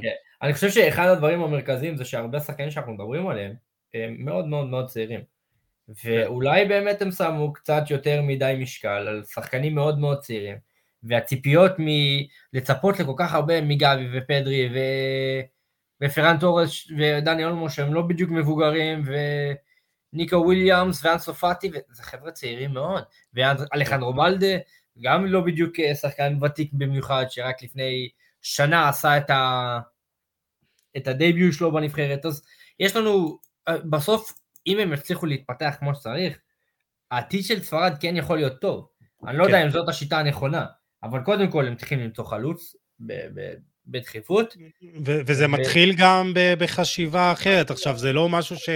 טוב, אני צריך חלוץ, בוא נביא איזה מישהו, זה לא... זה לא כדורגל קבוצות, כן? אבל אני חושב שיש פה סוף עידן של גם שחקנים כמו ג'ורדי אלבה וסרחיו בוסקץ. בוסקץ בסוף יפנה את המקום שלו לרודרי, עד כמה שבאמת הרודרי היה לא רע בכלל כבלם, אני חושב שהוא צריך כבר לרשת את המקום שלו, אז יש פה סוף עידן גם שלו וגם של ג'ורדי אלבה, וגם סגנון המשחק, שאולי בספרד צריכים קצת לחשוב אחרת, איך הם מביאים את היתרון, כי ראינו את זה גם במונדיאל הקודם, שבאמת החזיק המון בכדור, וגם ביורו, שזה לא מביא לה בסוף, ביורו זה היה נראה קצת יותר טוב. ביורו היה להם גם משחקים מצוינים דווקא, אבל כן, אבל בסופו של דבר במונדיאל, משהו שם נופל. כן, אז, אז יש פה סוף עידן, יש פה, יש פה סוף עידן, ויצטרכו גם לחדש את הסגל, וגם לחשוב, לעשות חושבים על סגלון המשחק. יהיה מעניין לראות גם זה, יש הרבה שמועות לגבי העתיד של לואיס אנריקי, אז צריך לראות אם זה באמת, אם יש אמת בדבר הזה, ואם הוא יעזוב, אז זה מאוד תלוי אם יחליף אותה כמובן, אנחנו לא יודעים. כן. אתה יודע, אנחנו מדברים על גמישות של מאמנים וככה הבחירות שלו, אז לואיס אנריקי הלך עם האמת שלו, והאמת הזאת היא לא עבדה. אני, קודם כל, הסיפור האישי שלו זה פשוט היה מדהים. אני, הוא, הוא אדם מודל לחיקוי, השראה בכל מה שקשור לקימה מטרגדיה אישית והעובדן של הבת שלו, והוא ככה... הוא חגג במרכאות את יום ההולדת שלה, הוא הייתה צריכה להיות בת שלוש עשרה בשבוע שעבר, ובאמת ביתו שנפטרה מסרטן, אחרי מאבק עיקש לפני ארבע שנים, ובן אדם פשוט קם, והוא גם בהודעת כביכול פרידה שלו מהטורניר, הוא ציית, הוא אמר, מצטערים שהחזבנו אתכם, אבל צריך לקום, ופה זה גם מסר שחשוב ל- לומר אותו, שבסוף זה כדורגל, וקמים מחדש, יכול להיות שזה לא יהיה איתו, אבל הוא מודל לחיקוי ו- ומופת, ל- לקום אחרי הפסד, ודבר שהוא הרבה יותר משמעותי, טרגדיה אישית, אז חייב באמת להגיד לו שפו, ובמעבר חד, כמובן שצריך להגיד, שפו למרוקו, הדהימה את כולם, גם שעלתה ממקום הראשון בבית עם שבע נקודות, הדיחה את בלגיה, אבל מה שמדהים, ופה אנחנו מדברים על סגנון המשחק והחזקת הכדור, ונראה לי זה מה שרצית להגיד, בכל משחק היא לא מחזיקה יותר מ-ארבעים ואחד אחוז בכדור, זה ממוצע של שלושים ושלוש נקודה שמונה אחוז, ורק קוסטה ריקה עם שלושים ואחד נקודה שלושה אחוז מחזיקים פחות, מחזיקה פחות ממנה בכדור. יפן דרך אגב הייתה שלישית מהסוף, אז ראינו גם בלוק מאוד נמוך שלה, אז מה היה הסוד שלה, אפי? אני חושב שקודם כל, אתה יודע, אנחנו מדברים על גלובליזציה של הכדורגל, ומרוקו זאת נבחרת שבסופו של דבר, אני חושב שכל הסגל הזה נולד וגדל בכדורגל האירופי, אם זה בספרד, ואם זה בהולנד, ואם זה בצרפת, והם באמת קיבלו את החינוך של הכדורגל האירופי, ורואים את זה איכות מטורפת שיש להם בכל עמדה. אני חושב שה... אתה יודע, אתה מסתכל על רומן סייס, שהיה הרבה שנים ב... בוולס או בסופיאן אמרבת, שאם דיברנו על הקישור של ספרד, אז מה שסופיאן אמרבת עשה אתמול במגרש, זה היה פשוט להסתכל ולא להאמין. אני חייב לפרגן, אני חייב לפרגן לגיל קנל, שעוד לפני המשחק הזה, הוא בחר בו כשחקן מצטיין בטורניר, לא סתם, כן? בצדק. פשוט... הוא לגמרי המנוע של מרוקו, ואתה יודע, אנחנו מסתכלים על זייך, והחכימי ומרזאוי, ו... אבל, אבל הכל עובר דרך סופיאן אמרבת, הוא מוביל, הוא, הוא, גם, הוא גם קובע את הטון, ו, ובאמת כאילו, זה לראות ו, ופשוט אה, ליהנות מכל רגע שלו על המגרש. אני, כן, אני היה, לו, את... ש... היה לו שבעה ניצחונות, סליחה שאני כותב אותך, שבעה ניצחונות, בשבעה מאבקים, אה, בקרקע, הוכשל שלוש פעמים, אה, ארבעה תיקולים, חטיפה, הרחקה, משחק פשוט מושלם. נהדר, הוא באמת נהדר. וצריך להגיד גם, זייך אתמול לא היה במשחק טוב, הוא לא שיחק טוב. סבבה, הוא קבש את הפנדל שלו, אבל הוא לא היה לו משחק טוב, וכשזה היה כאילו, שהכל אמור לעבור דרכו, כשהוא כביכול הקוסם וזה, וזה לא טוב, אז ראית, ראית, קודם כל באגף השני את בופל, שכן היה טוב. שני המגנים שהיו בסדר גמור אתמול, כן, ובסופו של דבר יש פה נבחרת, הם מאוד מחוברים אחד לשני, למרות שהם לא גדלו ביחד, לא בנבחרות הצעירות ולא באותה מדינה אפילו, כי יש לך מכל מיני מדינות, אבל הם, הם באמת רואים שזאת נבחרת מלוכדת, מחוברת, מאוד אוהבת את, את העובדה שהם משחקים בשביל מרוקו, ונותנים הכל על המגרש, אתה יודע, עם כל הסופרלטיבים של המרוקאים שאנחנו מכירים מפה פה מהארץ, חד משמעית, כיף לראות אותם, פשוט כיף לראות אותם.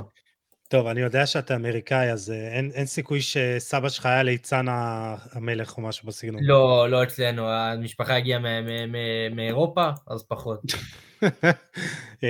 כן, זה תמיד ככה. סבא שלי היה הקצב של המלך וזה, אבל לא. סבא שלי באמת הקצב, אבל בגרמניה. אה, באמת? אה, יפה, איזה קטע. אבא של אמא, הקצב בגרמניה. אה, מגניב. קצב בגרמניה זה לא, יש קונוטציה שאני עכשיו ככה לא... פחות... כן, כן. קודם כל באמת צריך לפרגן, הזכרת את בופל, היה לו שישה דריבלים מוצלחים משמונה ניסיונות, באמת... הוא התעלל במרקוס יורנטה אתמול. וואו, וואו, התחילת המשחק, זה היה... זה היה פשוט איך הוא, איך הוא שלח אותו לצד אחד ואז התקדם. אה, הזכרת את נוזר מזוהאווי באגף שמאל, וצריך להגיד, הוא משחק עם רגל הפוכה, אה, ואשרף חכימי, אה, נשים בצד את כל מה שאנחנו חושבים על הוויכוח פוליטי. לא וזה, ניכנס לפוליטיקה, אז לא נדבר כדורגל. כן, אבל אני מקווה שהם יפסידו, סתם. אבל בונו, חייב לדבר על בונו, והוא תופעה. קודם כל, זכה בתואר הזמורה של הליגה הספרדית, בעונה שעברה, וגם הכניסה שלו להרכב של סביליה, הייתה די, די מרשימה, כי הוא לא היה שוער ראשון בהתחלה. נכון, הוא לא השוער ראשון, אבל הוא נכנס, וכן, תשמע... בגיל שלושים ואחת. כן, בכושר, הוא בכושר מדהים גם בליגה הספרדית. והוא פשוט, אתה יודע, כשיש לך שוער טוב, אנחנו, אנחנו יודעים שאני אומנם לא מצפה שהם אי, עכשיו ירוצו לאיזה, לזכות במונדיאל, אבל אנחנו יודעים שככל שיש השוער יותר טוב, הסיכוי שתצליח הוא יותר גבוה, ובנו נותן להם סיכוי. בנו נותן להם סיכוי גבוה, בלי בנו אני מניח שספרד גם יכול להיות שהם אפילו היו כובשים אתמול, היה לו כמה... כמה עצירות יפות, אבל בעצם היה לו עצירה אחת יפה בעצם, ביתה אחת לשער, אבל הוא, הוא שם והוא טוב, וגם בפנדלים הוא היה מאוד טוב ומאוד חשוב, וכן, אנחנו יודעים מה זה שוער טוב, זה עמוד תווך בסופו של דבר, ואולי הכי חשוב שיש, ובנו מוכיח עוד פעם, זה, זה, עוד, זה, זה נבחרת כזאת של, אנחנו כביכול לא אמורים להכיר אותם, אבל אנחנו מכירים את כולם, כולם שחקים בליגות בחירות באירופה, וגם בנו זה חלק מהדבר הזה, המהפך הזה שהמרוקאים עוברים, ומקווה מאוד שהם יצליחו, שתהיה המשכיות שם. כן, אבל מצד שני, אתה יודע, אנחנו מדברים על סגנון משחק, ועוד מעט נגיע לדבר על היריבה שלה. הם אומרים, בואו נעשה בלוק נמוך, נקשה, נשחק אגרסיבי על היריבה, נפרק אם צריך, ונצא להתקפות דרך זייץ', דרך בופל. בואו נגיד ככה, לא בטוח שמול יריבה יותר איכותית בהתקפה, זה... כי, כי... עדיין בוא נגיד ככה, גם ספרד, גם בלגיה, זה לא, זה לא עכשיו פורטוגל, וזה לא תהיה אה, אה, ברזיל אחר כך. נכון, לא אני, לא, אני גם לא מצפה, אני לא חושב שזה יגיע הרבה יותר רחוק מרבע גמר, אבל אה, אני חושב שעצם זה ש... אתה יודע, אה, אני אלך, אני אהיה קצת אורי לוי לרגע, אבל... אה, עצם זה שבמונדיאל הערבי הראשון יש לך מדינה ערבית שמגיעה לרבע הגמר. הראשונה. כן, הראשונה. המבחרת הערבית הראשונה שמגיעה לרבע הגמר, זה גם מושך את כל העולם הערבי ואת הקטרים ואת האיראנים ואת הסעודים, ויש לך באמת לא מעט אנשים מאחורי הנבחרת הזאת, כי זאת השעה אמיתית כאילו. ואתה יודע, לבוא, לשחק מול ספרד ו... לעמוד מצוין, וגם אם זה בלוק נמוך, וגם אם זה זה, הכל, הכל בסופו של דבר, הם, מתכזז לעובדה שהם מייצגים את העולם הערבי בצורה מדהימה, ומראים שגם העולם הערבי יכול לשחק מול טובי הנבחרות בעולם, ולא ליפול מהם. בואו לא נשכח גם שהם שימו מקום ראשון בבית שלהם. כן, כן.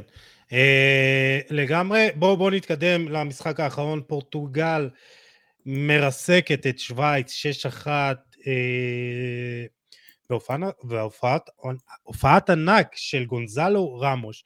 הוא מחליף את אה, רונלדו בהרכב, ומה שמדהים עליו שהוא שיחק עד עכשיו בשני משחקים, שמונה במשחק אחד, שתי דקות במשחק אחר, אה, והוא פשוט השער הראשון שלו היה השער שאימם את אה, את אה, השוער השוויצרי, ברח ישב שלו. יאן זומר. יאן זומר, יאן זומר. ויאן זומר שוער טוב, טוב מאוד. והוא פשוט נתן ברגל שמאל, שזו לא הרגל החזקה שלו, פצצה לפינה הקרובה, ואז באמת עוד שני שערי על, ובישול לפיליקס. תשמע, זה עוד כישרון שבנפיקה מייצרת. אז בוא נגיד ככה, העתיד של... של פורטוגל נראה, נראה ורוד, גם בלי רונלדו, שעוד מעט נגיע אליו. כן, כן, אנחנו נדבר על רונלדו, אני, אני אגיע לשם עוד מעט, אבל... הוא לא שחקן מנצ'סטר יונייטד, אבל הוא יעד כל לא מספיק. לא, לא, עזוב רגע את יונייטד, בוא נדבר על גונזלו רמוש, כי באמת, תשמע, זה שחקן קודם כל שנמצא בכושר נהדר, יש לו תשעה שערים ב-אחד עשר משחקים העונה בפורטוגל, זה מספר דמיוני כמעט, וכן, הוא לא יישאר עוד הרבה זמן פורטוגל, יש עוד כמה בנבחרת הזאת לדעתי, לפחות אחד בעמדת השוער, שגם לדעתי עד יולי הוא כבר, הוא כבר מחוץ לפורטוגל, דיוגו קוסטה, אבל כן, בנפיקה ופורטו וספורטינג וזה, יש פה, יש פה, יש פה דור מצוין לפורטוגל, ורובו צעיר, יש לך, אתה יודע, יש לך עוד איזה יוצא מן הכלל אחד שנדבר עליו אחר כך, אבל הדור הזה הוא צעיר, הוא מוכשר בטירוף, יש לו המון המון כדורגל, וכדורגל כיפי, ואנחנו ראינו אתמול עד כמה. אז באמת ראינו את גונזלו רמוש בהופעת ענק, אבל שמע, צריך חתיכת ביצים למאמן, לספסל את קריסטיאנו רונלדו. ועוד מעט נגיע על איך זה יתקבל אצל רונלדו, אבל זו הייתה החלטה אמיצה, ובסוף אתה יודע, מבחן התוצאה קובע, פרננדו סנטוס, מה שדיברנו עליו בתחילת הטורניר, על זה שהוא שמרן, על זה שהוא לא מבין שבאמת הנבחרת הזאת היא לא הנבחרת של אלפיים ושש עשרה, שהיא נבחרת, אתה יודע, שצריך אנדרדוג. פה היא צריכה לקבוע את הטון, ויש לה כלים התקפיים, ופה הוא עשה חתיכת שינוי, והשמרן הזה שאנחנו דיברנו עליו, עשה את השינוי הכי גדול, ומגיע לו שפו. תשמע, זה עבד בסוף. כן, זה עבד מצוין. כן, זה עבד, זה עבד מצוין, והם שיחקו את הכדורגל השוטף, ההתקפי, היפה לעין ש, שחיכינו לראות. נכון שבחצי השני הם קצת נתנו כבר, הורידו רגל מהגז קצת, ונתנו לשוויץ יותר לשלוט בכדור, ויצאו למתפרצות, אבל, אבל עדיין, אנחנו ראינו את הפורטוגל שאנחנו מצפים ורוצים לראות, כן. ואני חושב שזה יתאפשר, לא נעים להגיד, אבל זה יתאפשר בגלל שרונלדו לא היה על המגרש. אז בואו נדבר על רונלדו, וכאילו תמיד בדברים האלה אנחנו משערים מה הוא אומר, ואיך הוא מקבל את זה, ואז רואים איזו תמונה, אולי ככה, אולי הוא חושב. תשמע, על פניו חייב להגיד, כאילו, רונלדו שמח בגולים, וכאילו קפץ על כולם, ויכול להיות שגם הוא מבין שזו ההחלטה הכי טובה שהיה אפשר לעשות, כי בסוף, דיברנו על זה בהקשר של כביכול היריבות והמתיחות עם ברונו, כאילו בסוף הוא מבין שבשביל להוציא משהו ובשביל לסיים יש סיכוי לתואר, הוא צריך להבין שהוא כבר לא הכוכב הכי גדול של הנבחרת הזאת. כן, תראה, אנחנו, אנחנו מכירים את רונלדו, אוקיי? זה הווינר האולטימטיבי, זה בן אדם שתמיד הוא, הוא רוצה, רוצה לנצח ברמה של הוא יסחוב את כל הנבחרת על הגב. עכשיו, לשבת בצד ולראות את הנבחרת שלו מצליחה, כואב לו, בסדר?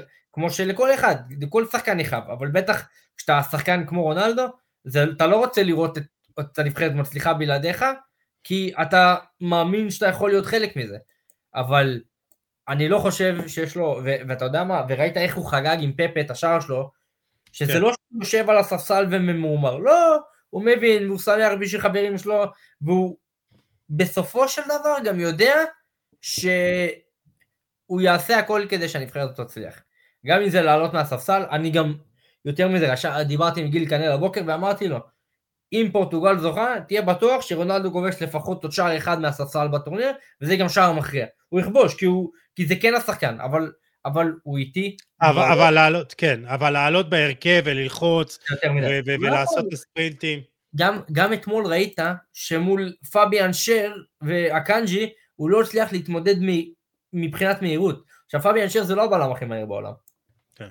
סליחה, לא פאביאן שר, פאביאן שר כבר ירד לפניו, אבל, אבל כן הקנג'י, וקורונה, אבל הקנג'י בעיקר, אתה רואה, אין לו, אין לו את המהירות שהיה לו פעם, אין לו את היכולת, אין לו את היכולת שהיה לו פעם, ואין מה לעשות, אתה יודע, זה חלק מהזדקנות, זה לא משהו רע נגד רונלדו, אבל כשאתה מזדקן, זה כשאתה זה, ואתה בן שלושים ושבע, ויש לו המון דברים מחוץ למגרש שקרו לו, שלדעתי, שדי ברור לי שעדיין משפיעים עליו, לפעמים צריך לבוא ולהגיד, גם השחקן הכי טוב והכי גדול בהיסטוריה של המדינה שלנו, צריך קצת לשבת בצד, כי הוא מפריע, הוא מונע מאיתנו להוציא את מה שאנחנו צריכים להוציא מאיתנו. כן, אני לא רואה שהוא חוזר להרכב, לפחות לא במשחק הקרוב. עוד החלטה אמיצה של סנטוס, לא נרחיב, זה גם קלצלו בספסל, הוא מבחינתי אכזבה, ברונו עם עוד בישול עולה לשלושה שערים ושני בישול, ושלושה בישולים ושני שערים, אבל מי ש מי שנראה סוף סוף כשחקן ששילמו עליו מאה ועשרים מיליון אירו, זה ז'ואאו פיליקס, שהוא היה במשחק ענק, שני בישולים, וראית את, את השחקן ששווה מאה ועשרים מיליון אירו, ולא, אתה יודע, זה שתמיד ידברו עליו כתג המחיר, זה שאתה יודע, פלופ, הוא פה נראה מדהים, והאמון של סנטוס בו משתלם בענק, כי הוא, אתמול הוא היה, הוא היה מדהים.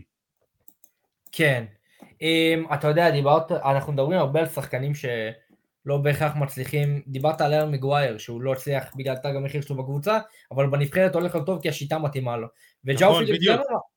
וז'או פיליקס אמר משהו דומה אתמול אחרי המשחק, הוא אמר, מצאתי, זאת השיטה שאני הכי טוב בה, ואני יכול להוציא את המיטב ממני. ולא יודע אם זה ממש סימון ל... למאמן שלו באתלטיקו. לא, דיאגו סימיוני צריך להגיד הרבה דברים טובים, אבל הוא סירס את ז'ואאו פיליקס, הוא מסרס אותו בצורה בלתי רגילה. כמו שהוא סירס את, את גריזמן הרבה, הרבה פעמים בשניים האחרונות. אני חושב שיש, עם כל הכבוד לסימאונה, הוא לא צריך שחקנים מוכשרים כאלה, כי הוא לא יודע מה לעשות איתם. לצערי הרב אני אומר את זה, כן? הלוואי שזה לא נכון, אבל אין לו מה לעשות באתלטיקו. אז או שאחד מהם צריך לעזוב, אני חושב שבשביל אתלטיקו הייתי אומר שזה סימאונה, כן. בשביל ז'ואאו פיליקס אני אגיד שזה הוא, אבל זה לא, זה לא שילוב שעולה ביחד, הוא לא, הוא לא מתאים לכדורגל של סימאונה, הוא לא, הוא לא יצליח שם כל עוד שסימאונה שם, ותג המחיר שלו כן משפיע, אבל זה לא אומר שהוא לא יכול להצליח תחת מאמן אחר. לא, אבל אנחנו רואים אותו, שזה באמת אחד ההפתעות היפות בטורניר, זה ההשפעה שלו על המגרש והיעילות שלו, זה לא עוד איזה דריבלים שהוא לא קשורים למציאות, ובאמת הוא היה ענק.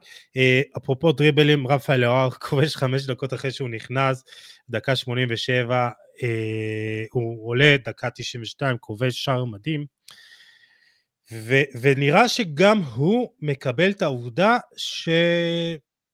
הוא לא עולה בהרכב, וכאילו כמה שזה ברור לכולם שהוא חייב להיות, כאילו, הוא פשוט שמח, זה פשוט כאילו, תן לי דקה לשחק, תן לי חמש דקות לשחק, אני אעשה את המקסימום, ואני אכבוש, ואני אהיה, והוא שמח בחלקו, וזה פשוט מדהים לראות את זה, ככה זה נראה לפחות מהצד, מרחוק. כן, זה, זה לגמרי ככה, תשמע, זו שאלה, כי, עכשיו, איפה תכניס אותו? הוא יושב על המשבצת של ז'ואאו פיליקס, פיליקס לדעתי לא יכול לשחק בימין, וגם לאו לא ממש יכול לשחק בימין. אז יש לך שני שחקנים בתכלס על אותה עמדה, ופיליקס כרגע משחק ממש טוב, אז אני לא רואה סיבה להוציא אותו מהרכב. כן, הוא לא יוציא, אבל... אחד מהם היה יכול לשחק בימין, אז הייתי אומר סבבה, שים אחד מהם בימין, תוריד את ברונו אחורה במקום אוטביו, ויש לך הרכב פסיכי, אבל כרגע אני לא מוציא את ז'ואאו פיליקס מהרכב. לא, אי אפשר, אי אפשר להוציא שחקן שנראה ככה, וזה באמת מדהים. שוויץ, מה אתה אומר? אנחנו, המשחק הבא שלה הוא מול נבחרת שקרובה לליבנו, נבחרת ישראל, אז מה, יש, יש ממה לחשוש? כן, אני, אני לא הייתי לוקח את המשחק הזה כזה מה ש... מזה אנחנו צריכים ללמוד לקראת המשחק מול ישראל, עם כל הכבוד. שון וייסמן הוא עדיין לא גונזלו רמוש, וליאל אבדה הוא לא ברונו פרננדס, אז um, הייתי אומר שיש לנו, יש לנו מה לחשוב, זאת כן נבחרת טובה, ראינו מול סרביה כמה הם יכולים, לא רק לשחק בלוק הגנתי, אבל גם לצאת קדימה ולהיות מסוכנים, ויש שם המון איכות בנבחרת הזאת, זה נכון שרוב האיכות שלהם נמצאת בחלק האחורי ובקישור, אבל הם כן יכולים לצאת קדימה, גם אמבולו, גם שקירי, הם שחקנים מצוינים, ולא ראינו, גם צ'אקה, שאנחנו רגילים לראות יותר ממנו בנבחרת, לא היה, היה לו מאוד קשה אתמול, זאת כן נבחרת טובה, זאת כן נבחרת שתעשה לנו בטוח צרות, וגם צריך גם להגיד, אל תצפה מיאן זומר לתת משחק נפל מול נבחרת ישראל, כמו שהיה לו מול פורטוגל, זה לא קורה להרבה. כן, אבל אפרופו יאן זומר, הוא מסוג השוערים, שאם הוא היה יותר יציב, הוא היה בטופ חמש בעולם, זה לא שם. הוא שור פנטסטי, אבל הוא לא שם. זה נבנה על עוד יום כזה, אבל זה לפעם אחרת. טוב, אימורים סיכויים, מרוקו פוגשת את פורטוגל ביום שבת בשעה חמש. האם מרוקו יכולה לעשות חיים קשים לפורטוגל? האם פורטוגל תראה למרוקו שנגמר ה... ירח התווה שהיא נמצאת בו? כן, אני חושב שמסע הקסם של האריות האטלס ייגמר בשבת. זה הולך להיות משחק מאוד אגרסיבי עם המון עצבים. דיברנו, דיברנו על ברונו פרננדש, אז השחקן הזה, אם קצת לא הולך לו, ואם קצת מרביצים לו, ואם קצת זה, הוא יוצא מאיזון הרבה פעמים. אני חושב שזאת דרך שהיא אולי לא הכי הוגנת, אבל אני לא אתפלא בכלל אם אתה רואה את מרזאוי מרביץ לברונו פרננדש כל המשחק. אבל צריך להגיד, אני חושב שדווקא בלי קנסלו ראית שני מגנים שעושים עבודה מדהימה בפורטוגל. דייגו דלות, שחקן מנצ'סטר יונייטד, מספסל את שחקן מנצ'סטר סיטי ז'ואאו קנסלו. הנה עוד פעם, הכל מתחבר לך בפרק הזה, אפי. ומסיים את המשחק עם בישול, ומשחק נהדר גם הגנתית וגם התקפית, בישול שני שלו כבר בטורניר, ותשמע, זה לגמרי, לגמרי, דיברנו על מנצ'סטר יונייטד, אז כן, הם, הם נותנים באמת את הטורניר, טורניר מדהים השחקנים של יונייטד, וגם דייגו דלות, חלק מהדבר הזה, ואני חושב שהוא סוג של שחקן מפתח מול מרוקו, כי, כי זה האגף של מרזאווי וסופל, ואם הוא יתמוך בברונו כמו שצריך, זה יכול, זה יכול להיגמר מאוד כואב למרוקו. אני, אני, מעניין אותי לראות את המפגש, מאץ'אפ של אשרף חכימי, בוא נגיד בהתחלה עם פליקס ואז עם לאו, וזה שם מאץ'אפ שבאמת יכול להשפיע, אבל בסוף אני חושב שזה יקום ויפול על המאץ'אפ בקישור, ובאמת שתי חוליות קישור שמאוד חשובות, גם ברנרדו סילבה וגם ברונו פרננדש. בוא נראה, בוא נראה איך זה, זה באמת יצא לפועל, מי, מי באמת תהיה טובה יותר. אימורים שלך, אני, אני חושב באמת זה כאילו פורטוגל מאוד, מאוד פייבוריטית, זה כזה שבעים שלושים, בסוף זה יהיה איזה שתיים אפס לפורטוגל, או אפילו זה ניצחון דחוק של אחד אפס, ב-תשעים דקות. אני דווקא חושב הפוך, אני חושב שנראה משהו יותר דומה למה שראינו מול שוויץ, ניגמר זה שלוש ארבע אפס אפילו, שלוש ארבע אפס. כן, אני מאוד אוהב את מרוקו, אבל האיכות של פורטוגל, וכשמשחקים משוחרר כמו שראינו אתמול, יהיה קשה לעצור אותם, ולמרוקו אין את האיכות הזאת. כן, בוא, בוא נראה, אני, אני חושב שבסוף אה, האיכות תנצח, גם אם זה ילך אה, קשה יותר, בכל זאת מרוקו מאוד קשה לשחק מולה.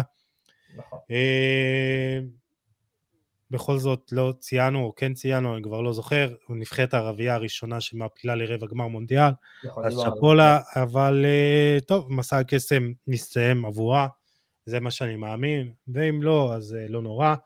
אה, אפי גורדצר, הופעת בחורה מרשימה ביותר בחולה על כדורגל הפודקאסט, צווה לזימונים נוספים. תודה רבה שהירחת אותי, היה תענוג, ואולי פעם באה נדבר על נבחרת מרוקו, במקום נדבר על יונייטד, כמו שדיברנו על יונייטד במקום נבחרת מרוקו. מה, לפחות הקבוצה שלך סוף סוף מספקת לך רגעי אושר. אחד עשר שחקני יונייטד ברבע הגמר. מדהים. אז קודם כל זה באמת הקבוצה עם הכי הרבה נציגים בשלב הזה, ומה אתה מצפה, אולי כשנחזור מהפגרה יהיו בעלים חדשים, או שזה כבר, שזה לא יהיה כל כך מהר? זה לא יהיה כל כך מהר, אני חושב שאם זה, אני אופתע אם זה יקרה לפני הקיץ, אם בכלל. כי דובר גם על אפל, דובר על באמת בעלים חדשים, שכמובן... אפל ראיתי שערד מהפרק, אוקיי. מדברים על ג'ים רדקליף, הבעלים של איניוס, שזאת חברה, חברת אנרגיה אני חושב, ויש כל מיני שמועות על כל מיני מדינות ערביות וכאלה. נראה, נראה מה יהיה, נראה אם זה יקרה. המחיר שהם דורשים הוא באזור ה-שישה מיליארד אני חושב, שישה וחצי מיליארד. כן. זה המון כסף, לא, לכול, לא להרבה אנשים יש את הכסף הזה, אז נראה, נראה איך זה יעבוד. זה הקהל לא... של יונייטד יקבל בעלים ערבי? או שזה, או שזה לא ביתר ירושלים, אתה אומר. איך נצליחה גם את ביתר? אפשר? למה לא? יש שם משחק, מה אתה בא לטדי, יוסי? לא, אני אוותר, אני אוותר. את האמת, אפרופו ביתר, מישהו הגיב בפייסבוק, איך מסתדרים יומיים בלי מונדיאל עכשיו, אז אמרתי לו, איך אתה לא יכול בלי המפגש הסקסי בין ביתר ירושלים לקריית שמונה, בגביע הטוטו, בוא נאמר, אנשים לא מעריכים. סתם לא, אני לא אגיע, אני מצטער. אני מאוד מתלבט אם ללכת, אני אחליט באזור איזה ארבע חמש כנראה, אם אני רוצה ללכת. תשמע, אולי למשחק גביע. בכל מקרה, יקבלו בעלים ערבים ביונייטד? אני חושב שזה יהיה קשה, לא כי זה ערבי, אלא יותר בגלל המשמעות של זה, אתה יודע, הכסף הערבי לא הכי נקי בעולם, אבל כן, אתה יודע, אני מניח שכן. כל מה שיעיף את הגלייזרים יתקבל בברכה, אתה אומר. אני חושב שכן, אנחנו גם מכירים את האוהדים של יונייטד ביחד עם ריאל, אני חושב הקבוצות הכי גלובליות בעולם, ויש להם לא מעט אוהדים במדינות הערביות, ולא מעט מוסלמים שאוהדים את המועדון, וזה בסדר גמור, וזה אחלה, והם יסרחו, אני מניח, אבל קודם תעיף את הגלייזרים, שיבואו בעלים שגם אין להם בעיה להשקיע ולשים את הכסף שצריך לשים בתוך המועדון, במקום רק לקחת כסף, הקהל יצא להם. וגם להשקיע בניהול מקצועי, תקין. אבל אפי, אל תתפזר לי, אני מבקש. אתה הילד, לא אני. אני, אני, אני אשם. אפי גורדצר, היה מדהים, תודה רבה. תודה שהערכת אותי, ואני מחכה לזימון. יגיע, יגיע בדואר, ביונה או ב-אס אם אס. תודה לכם חברים וחברות, אתם מוזמנים כמו תמיד לתייג, להפיץ את המסר, לשתף, לשלוח פידבקים, אני תמיד אתייחס לזה בכובד ראש, ואנחנו ניפגש בפרק הבא, כנראה אחרי רבע הגמר. יאללה, ביי.